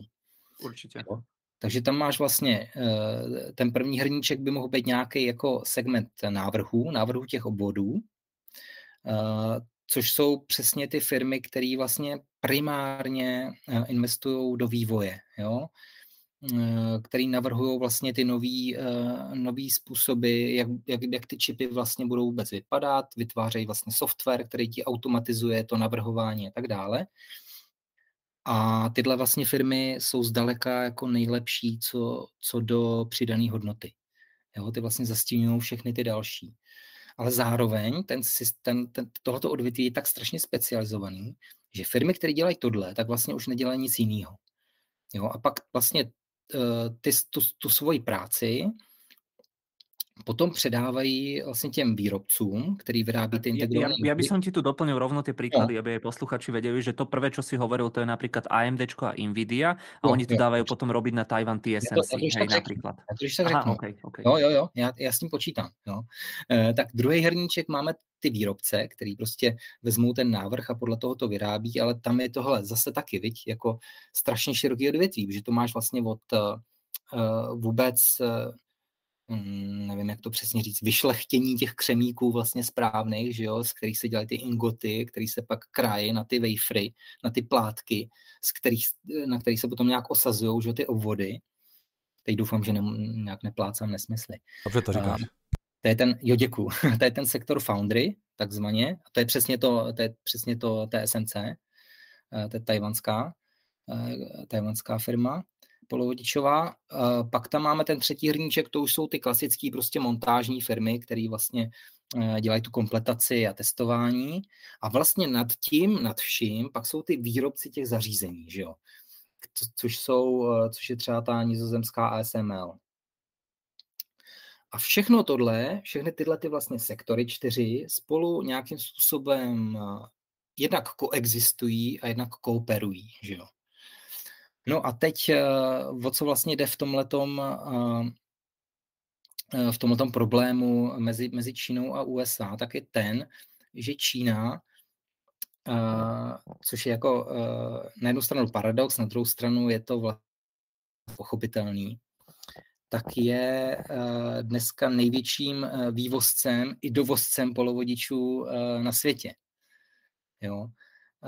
Vývozcem, protože tam vyrábí většina firem polovodičových svoje výrobky, takže... A strašne veľa, aby som ti to ešte uprosnil, že strašne no. veľa pamäťových čipov oni vyrábajú, lebo aj tie čipy sa ešte delia na tie logické, to sú tie mozgy počítačov no. a tie pamäťové, to sú tie rámky, harddisky a tak ďalej. No. Ano. Ale Čí, Čína všeobecne robí tie menej sofistikované čipy, hej, kebyže to mám veľmi zhrnúť. To jo, to jo, to je jako Čína jako taková, ale že se tam vyrábí, jo, obecně jako polovodičový e, součástky, e, ale, ale ona je vývozcem hlavně proto právě, že, že tam vyrábí ty zahraniční firmy, jo, ale zároveň Čína vlastně je největším dovozcem, protože ty čipy potřebuje a zase potřebuje trošku jiný, než který se tam třeba vyrábí. A tohle všechno vlastně už, nebo tenhle problém, pro Čínu vlastně je to velký problém, tak toho si byl vědomý už nedávno zesnulý Jiang Zemin, mimochodem, který o tom mluvil v roce dva tisíce šest. To znamená těsně vlastně před koncem svého funkčního období. No a Čína na to zareagovala tak, že v roce dva tisíce čtrnáct právě vytvořila ten velký fond, přezdívá se mu Big Fund, který měl financovat rozvoj tohoto sektoru. Vytvořili na to státní rada jako vláda, vlastně připravila celonárodní strategii pro rozvoj polovičového sektoru a do minulého roku tam, tam nateklo nějaké čtyřicet miliard dolarů. Jo, takže docela dost peněz, ale to ještě zdaleka není všechno, protože do roku dva tisíce třicet tam chce Čína nalejt dalších sto padesát miliard a do roku dva tisíce třicet pět chce být úplně soběstačná v tomto segmentu. No, teď se podíváme na to, jaká je situace. Situace je taková, že podíl Číny jako na světovém trhu je sedm procent a vlastně největší, největší problém Číny v tomto sektoru je ten, že ona vlastně, ona vlastně nemá žádný vlastní ekosystém. A důležitý je to z toho důvodu, že všechny ty segmenty, o kterých jsme mluvili, tak aby Čína dokázala uh, dosáhnout toho svého cíle soběstačnosti a dokázala se nějakým způsobem osamostatnit v tomhle segmentu, tak potřebuje, aby spolupracovaly všechny tyhle ty segmenty dohromady. Jenže Čína nemá vlastně ani v jednom z těch segmentů, uh, nehraje žádnou velkou roli, ve všech vlastně zaostává, snad kromě jenom jako uh, těch montážních uh, aktivit, ale to je prostě, to je záležitost, která, uh, která je snadno nahraditelná, v tom jako není Je, je to nejméně sofistikovaná část celého toho, toho, toho příběhu. A když dneska vlastně, teďka v létě někdy přišla ta, ta jako zpráva, že uh, ta největší čínská, uh, čínská firma vyrábějící čipy, což je uh, Semiconductor uh, Industry, tak, uh, nebo S M I C, vlastně jako zkratka, tak, uh, že už umí vyrábět, vyrábět čipy technologií sedmi nanometrovou technologií, kterou zřejmě teda okopírovali od, od T S M C, ale je to, jako přichází to v, v situaci, kdy, kdy tyhle firmy prostě vyvíjejí nebo jsou někde blízko u tří nanometrů. Jo. Takže jako je tam obrovská, obrovská mezera. A je tam nejenom obrovská mezera v tomhletom sektoru, v tom samostatné výroby čipů, ale je tam obrovská mezera hlavně v oblasti uh, projektování. Přesně to, o čem mluvil Tomáš, že se tam najímali vlastně lidi uh, z Tajvanu, z Ameriky, uh, protože uh, zejména tyhle ty dva segmenty, to Fabless a Foundry, tak vlastně jsou, jsou oblasti, které vyžadují obrovské investice do výzkumu vývoje. A je to o tom, že ty potřebuješ ty lidi, kteří uh, mají nějaké zkušenosti, jo? Protože začínat na zelené louce, to je, ty máš vlastně, nebo teďka vlastně Čína má ztrátu, já nevím, patnáct, dvacet let, jo, na tyhle firmy zahraniční, o, o kterých mluvil Tomáš, ať už je to A M D, ať už je to Intel, ať už je to T S M C, A S M L jako výrobce zařízení. Uh, a když přišly vlastně, nebo ty, ty, ty, uh, ta válka, ta obchodní válka s U S A, která začala dva tisíce osmnáct, i v tomhle, i v oblasti těch čipů a primárně byla zaměřená vlastně na Huawei jako, jako firmu, která, byť je to soukromá firma, tak její zakladatel vlastně dlouhá léta působil v armádě, takže on má styky s armádou a existuje podezření, že vlastně Huawei nějakým způsobem uh, Uh, je napojená na armádu velmi úzce a spolupracuje s ní a tak dále, tak uh, Který, ta, ten zákaz se vlastně primárně týkal Huawei, ten ho dokázal obejít. Vlastně tenkrát to byly, tenkrát na začátku to byly, to, to dokonce snad ani nebyly, nebyly omezení jako plošní, ale týkaly se jenom Z T E a Huawei a byly to vlastně čipy pro vývoj, které byly pět gé, to byly ty pět gé. No. Ano, přesně tak. Oni si je nakoupili vlastně v Koreji, na Tajvanu. Takže oni to vlastně obešli komplet. Takže Američané to pak rozšířili na všechny výrobce, plus řekli, že vlastně kdo chce, kdo chce prodávat tyhle ty čipy Číňanům a, a vyrábí je s použitím americké technologie, tak na to musí mít licenci. Jo? I tohle vlastně dokázala nějak čínská armáda obejít a ty, a ty čipy se u nich objevily. Akorát, že teďka vlastně ty, ty, nejnovější, ty nejnovější zákazy už jsou tak plošný, že je bude, že obejít vlastně není možný. Jo. A bylo to vidět i na tom, že, že čínské firmy se těma čipama, kterým budou chybět, uh, tak, se, tak se předzásobovaly. Uh, ale uh, možná ještě vlastně větší problém než samotný zákaz těch čipů, tak je právě těm, ten prodej těch výrobních zařízení a vůbec i servis. Jo. Protože uh, co já vím, tak tyhle výrobní zařízení, tam je obrovský problém s tím, že oni se musí servisovat velmi jako často. Já nevím, jestli to je snad každý týden. Že k tomu potřebuješ náhradní díly, které prostě oni mít nebudou. A tohle možná je asi jako ten úplně největší problém, který momentálně Čína má, to znamená s těma výrobníma zařízeníma. Teďka je otázkou, jak na to Čína může nebo nemůže reagovat. Že? Čína má samozřejmě jednu, jednu obrovskou kartu v ruce. A to je, a to je dominance v oblasti prvků vzácných zemin, které jsou potřeba k výrobě čipů. Takže tady ona může samozřejmě velmi, velmi dobře zasáhnout. Na druhou stranu zatím ten přístup je takovej hodně smířilivý, mi přijde. Oni vlastně s, žádným, s žádnou reakcí nepřišli a čeká se, co přesně jako udělají. Protože zase na druhou stranu je tu, je tu ten fakt, že ty čínské firmy, které který se objevily v posledních letech v tomhletom segmentu, o který jsou nejin, nejinovativnější, tak často spolupracovali se zahraničníma firmama.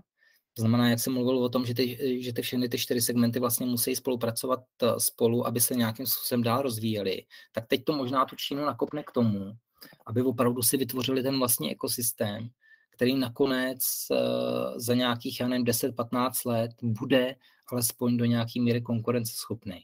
Jo, ale v tuhle chvíli uh, se obávám, že, já nevím, během následujících dvou, tří let tam budou velký problémy. Mimochodem, ty čipy, vlastně, o kterých jsme se bavili o tom zákazu, tak ten se týká primárně, uh, teďka ty nejnovější z toho, z toho října, tak to se týká čipů pro umělou inteligenci. Zase to byla jako odůvodněný tím, že že se bojí, Američani to odůvodňovali tím, že se bojí, že se tyhle čipy budou používat při vývoji, při vývoji technologií pro, pro armádu. Ale samozřejmě to postihuje celý ten sektor. No a umělá inteligence, že jo, je odvětví, který je v Číně, kterýmu se v Číně věští velká budoucnost. Že jo. Čína tam taky leje velký prachy a, a v tomto segmentu působí řada soukromých firm, což je jako velká výhoda. A ještě poslední, co jsem si vzpomněl, nebo respektive, co jsem zapomněl říct, a co je možná jakoby zá, zásadní věc v tomhletom, tak je to, že i ten polovodičový průmysl je bohužel uh, dominantně ovládaný státníma firmama. A to je, to je prostě kámen úrazu. A mm. když se uvědomíme, že Čína tam vlastně, já nevím, systematicky nějakých osm let leje obrovský peníze. A výsledkem toho jsou vlastně primárně jako korupční kauzy, že jo, který ukázali, že spousta těch peněz byla rozkradená, protože, tak, tak. protože mířila do státních firm, tak, tak to prostě ilustruje přesně, přesně problém čínské ekonomiky jako takovej, jo, což jsou státní hmm. firmy. No. Tak to je, čo sme sa bavili aj v tých iných sektoroch. No. Takže jedným slovom, zhrnuté, počiarknuté, asi to bude dosť veľký problém v tej dohľadnej dobe pre tie čínske spoločnosti, že boli dosť závislé na tom, predpokladám. Je, no, je, je to velký hmm. problém. Já jako upřímně nevím, jakým způsobem tohle i řešit. Jo. Takže hmm. a uvidíme. No, Čína tím, že na to nezareagovala, tak předpokládám, že nějaký problém, nějaký, nějaký způsob nebo řeší se nějaký způsob dohody se Spojenýma státama, nebo nevím, nevím, mm. fakt nevím, mm. nedokážu si vysvětlit, proč by do téhle chvíle nijak nezareagovali. Mm-hmm. Dobre, dobre, super, tak díky teda, no, za objasnenie. Jardo, máme k tomuto niečo? Jardo? No, pardon, já jsem vypl, vypl mikrofon. Já jsem, ne, chtěl, ne, ne, že či...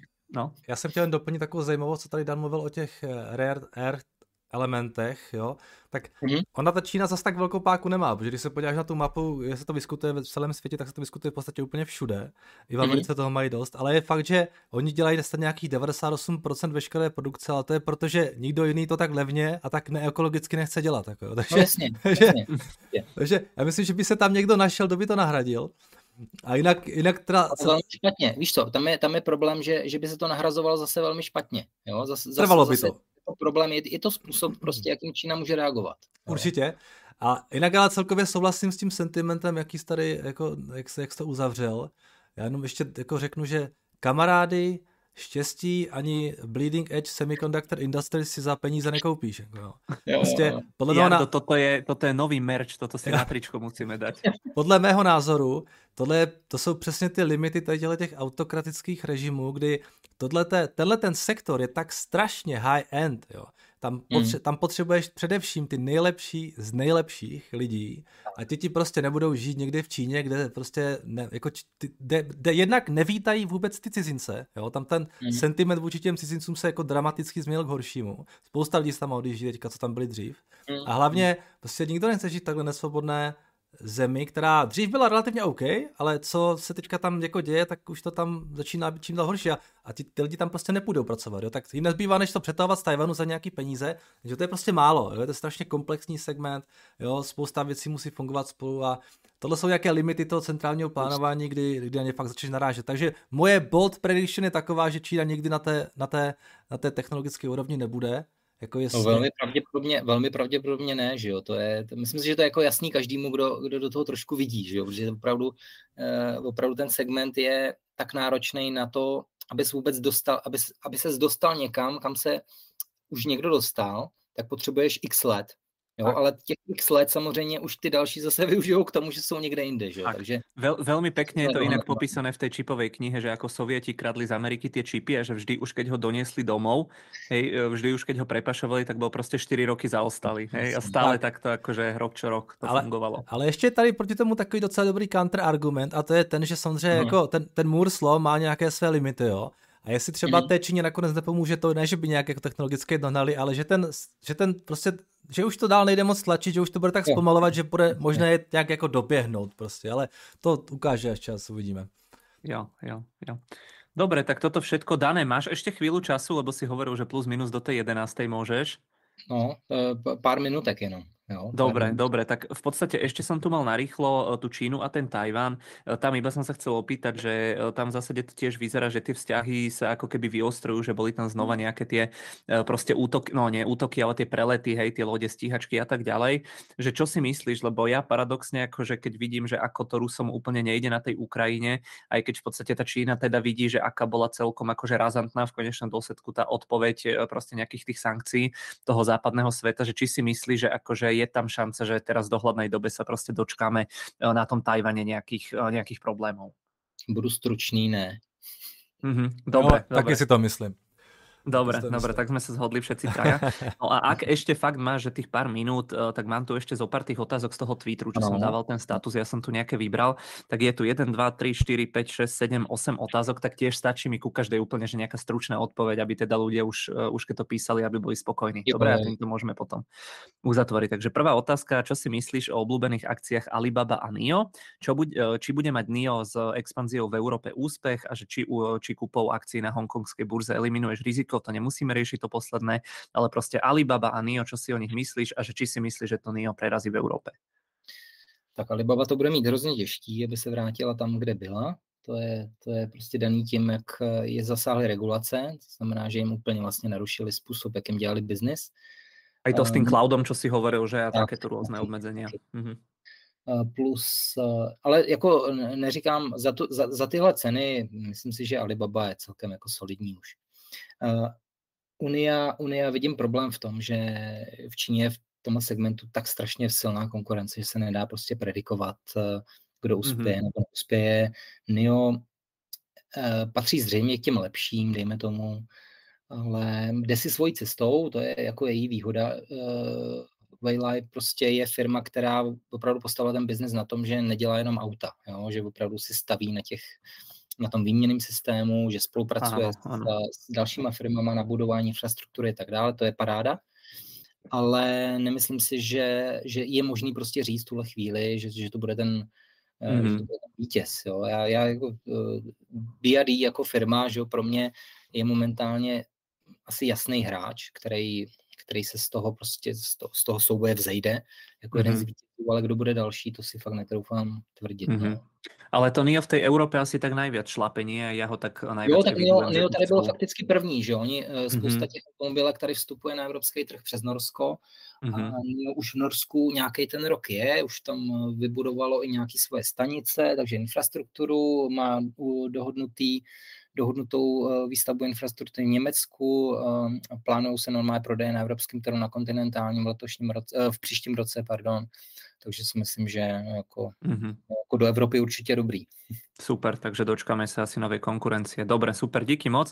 Druhá otázka, prečo strane vadí, že firmy jako Tencent majú podiely v zahraničných firmách, či ich plánujú kvôli štátnemu dlhu ešte viac zdaniť, ako ovplyvní Big Tech embargo na čipy, to sme sa v podstate bavili. Takže že prečo vláde vadí, že majú firmy jako Tencent v zahraničných firmách? No jim vadila, primárně jim tam vadila uh, ta, ta velikost. A u Tencentu to bylo, že Alibaba vlastně nemá pořádně zahraniční akvizice, kromě Lazady, mm-hmm. tak Tencent je v tomhle tom výrazně aktivnější a tím rozsahem, který vlastně se mu podařilo obsáhnout těmihle investicema, tak samozřejmě se dokázal nějakým způsobem i vymanit z toho, z toho regulatorního procesu, protože tím, že ovládá zahraniční firmy, tak je trošku mimo, nebo který jsou mimo, že jo, Čínu, tak je trošku chráněný a Čína to chce mít víc jako pod, pod kontrolou. Takže mm-hmm. to, tohle si myslím, že je jako ten hlavní problém, že, že jim tam utíká ta kontrola. Uhum, uhum, jasné, tak ako pri veľa iných veciach. Dobre, dobre, super. Uh, tretia otázka, prečo má Čína také veľké zásoby komodít a prečo ich ďalej hromadí? To sa prizná, že vôbec som nezachytil, že o čo ide v tomto prípade. Tohle to je strašne ako dlouhodobý proces. Že jo? Tohle Čína vlastne dělá minimálne dvacet let. Ale nějaké také komodity, že zlato, alebo skôr nějaké priemyselné? Jo takhle, jo takhle, jo, aha, já jsem to pochopil jinak. Ne, ne, víš čo, já se pýtam jo. Tak všeobecně, víš, to byla moja otázka, že či oni hromadně, já nevím, že zlato a tyto věci, alebo skôr prostě nějaké ty důležité priemyselné komodity, či hromadně? Uh, to, to, to, nevím, to jako, jako, jestli jde o samotné jako hromadění, jakože do nějakých skladů a podobně, tak to nedokážu říct. Já samozřejmě existuje státní politika, že jo, průmyslová, která počítá s tím, že Čína, je to v rámci několika prostě projektů, tak, tak se snaží získat postavení v zahraničních zemích v oblasti těžby. Jo, to znamená, že ona se snaží o surovinovou nezávislost a to je, to je, to je jako dlouhodobý státní program, takže mm-hmm. tam je to zcela běžný. A jestli teď, teď jako někde hromadí prostě nějaký, tak to nevím. Jo, to, to mm-hmm. Ale teda, že ide skôr o nejakú dlhodobú politiku, o, o niečo dlhodobé. No, no, získání postavení v oblasti klíčových surovin, to je dlouhodobá politika. No, nejde jenom o ropu, ale o nejrůznější kovy a tak dále. Mm-hmm, mm-hmm, dobre, super. Ďalšia otázka k tým čipom. Ktorý čínsky výrobca čipov sa javí perspektívne? To asi nevieme úplne povedať. No momentálně žádnej, bych řekl. No. Jako, jako zajímavé, zajímavá je firma Will Semiconductor, Will, Uh, což je uh, což je firma, která vlastně pochází z Omnivision, a to znamená soukromý kapitál. A takže ta, dejme tomu jako jméno, mě napadá, ale, ale mm-hmm. jako moc, těch, těch firm je tam poměrně dost, jo, jakože mm-hmm. ne, ne, není to jako o tom, že by tam nebyly jako zajímavý firmy, mm-hmm. no, spíš jde o to, že oni budou trpět teď těma, těma omezeníma. Jasné, no, jako jsme se bavili. A ten S M I C, čo si vzpomínal, ten S M I C, to je štátna firma alebo soukromná? Lebo to je asi taká největší. No, tak má bohužel jako prsty ve spoustě Mm. prostě průšvihů, takže. Hej, hej, no jasné, jasné. Ale tam celkovo toto mi príde natoľko akože kľúčové odvetvie pre proste bezpečnosť štátu, že ja sa vôbec čudujem, že ako by tam do budúcna mali byť nejaké súkromné firmy asi v tejto oblasti. Že skôr by som to tiež typoval na tie štátne. No, je to otázka. Jako těch soukromých je tam poměrně dost. Byť samozřejmě, jo, když si vezmeš, tak vlastně největší, největší ten projektant, to je High Silicon, tak to je, to je dceřiná firma Huawei. Huawei mm-hmm. soukromá firma. Byť samozřejmě jo, jako je potřeba tam brát v potaz, že že asi je to prostě nějakým způsobem napojený na stát, to znamená, stát tam sice nemá nějaký přímý podíl, mm-hmm. asi tam nějaká spolupráce bude, ale, ale fakticky je to soukromá firma, hlavně ten zakladatel není jako člověk, který by byl jako typickým představitelem komunisty, jo. To byl, to byl fakt jako technicky, nebo je, on žije furt, je to technicky, technicky zdatný člověk, který stál u zrodu té firmy, jakože opravdu byl tím mozkem té firmy, jo, který mm-hmm. řídil a směřoval ten její vývoj, takže to jakoby není, no, ale jak se to vyvinulo, to, to, je, to je věc... Mm-hmm. No, to vidíme, no, prostě. OK, OK, dobre, dobre, díky. Predikcia čínskych automobilík v é ú, vplyv na há dé pé é ú, čínske automobilky v ú es á, to, to si vlastne pred chvíľočkou hovoril, že to asi úplne ťažko uh, povedať, že ktorá to bude. Má zmysel investovať do juanu čínskeho? A dá sa to vôbec? To ne, nevím, jak je to myšleno, jako investovat do juanu, protože... že či možno držať juan, že zameníte euro za juany, neviem. Tak samozřejmě to jde, že jo? A... Samozřejmě to jde a mně dochází baterka, výborně. Aha, dobré, tak. dobré. Tak. Dobrý, no to nevadí, já to jenom dopovím. Samozřejmě to jde, když si otevřete účet u nějaký čínský státní banky, tak tam samozřejmě můžete otevřít i účet v juanech, jo, takže to není Aha. problém. Samozřejmě pokud chcete obchodovat v akcí, pokud chcete obchodovat s akciemi v kontinentální Číně, tak budete potřebovat juany, budete potřebovat účet u, u nějaký banky, buď to hongkongský nebo, mm-hmm. nebo čínský. A mm-hmm. tam samozřejmě uh, se to obchoduje v juanech, jo, v kontinentální Číně, takže ano. Mm-hmm. No a najle- najlepšiu otázku... Najlepší otázku jsem... Pardon, jenom do, dokončím, pokud Joana myslíme investování do akcí, tak to možné je. A klidně, jako když má někdo odvahu, tak to může zkusit. Hej, hej, dobré, dobré, tak budeme držet palce všetkým takýmto ľuďom. No a úplně najlepšiu otázku od Petra jsem si nechal na záver a tam se Petr pýtal, že či bude Alibaba znovu zapade. Velmi dobrá otázka. Ano, já jsem to predikoval, že, že, jako, že vtipně, že, že zapade, ale nedokážu říct. No. Teďka momentálně ty, ty restrikce, které odezněly, tak samozřejmě poslali ty akcie obecně Aha. nahoru v očekávání toho, že a ono to probíhá. Ta ekonomika skutečně vidět, že se uvolňuje těch posledních čtrnáct dní. A ta Alibaba už pěkně vyskočila. Jardo, hodíš ten graf, že kolko to je? padesát procent, nie? Mm. Ale ono, on, ono obecně, jako fakt spousta firem vlastně ti vyletěla klidně i o sto procent, jo, tak, takže uh, ten vývoj opravdu jako... I vlastně děl... hlavní indexy, jo, když se podíváš na hlavní indexy, myslím hongkongský, protože kontinentální Čína zase je trošku jiná, mm-hmm. ale hongkongský index je snad o více jak dvacet, že jo, od té doby. Ten se jako volá, ten hongkongský? Hang Seng. Já jsem se díval, no. že, já jsem se díval, že ten kvep, že sedmdesát procent od toho říjnového low a sedmdesát procent proti, pod tím svým high. Pravidlo sedm sedm, jo? jo, jo. Tak, tak, pravidlo investovania do čínskych spoločností. No a za mňa to bolo všetko. Už tě, Dane, propustíme. Díky moc, bylo to skvělý a Uh, budeme se těšit, že zase někdy v příštím roce se na, za náma zastavíš. A, a... No já, já děkuji, že jste si na mě vzpomněli zase. No. No, bylo vlastně... to super, Dané, fakt, kopec informací. Tak jo, děkujeme za pozornost všem a zase někdy naslyšenou. Majte se na naslyšenou, dovidenia. Ahoj, ahoj.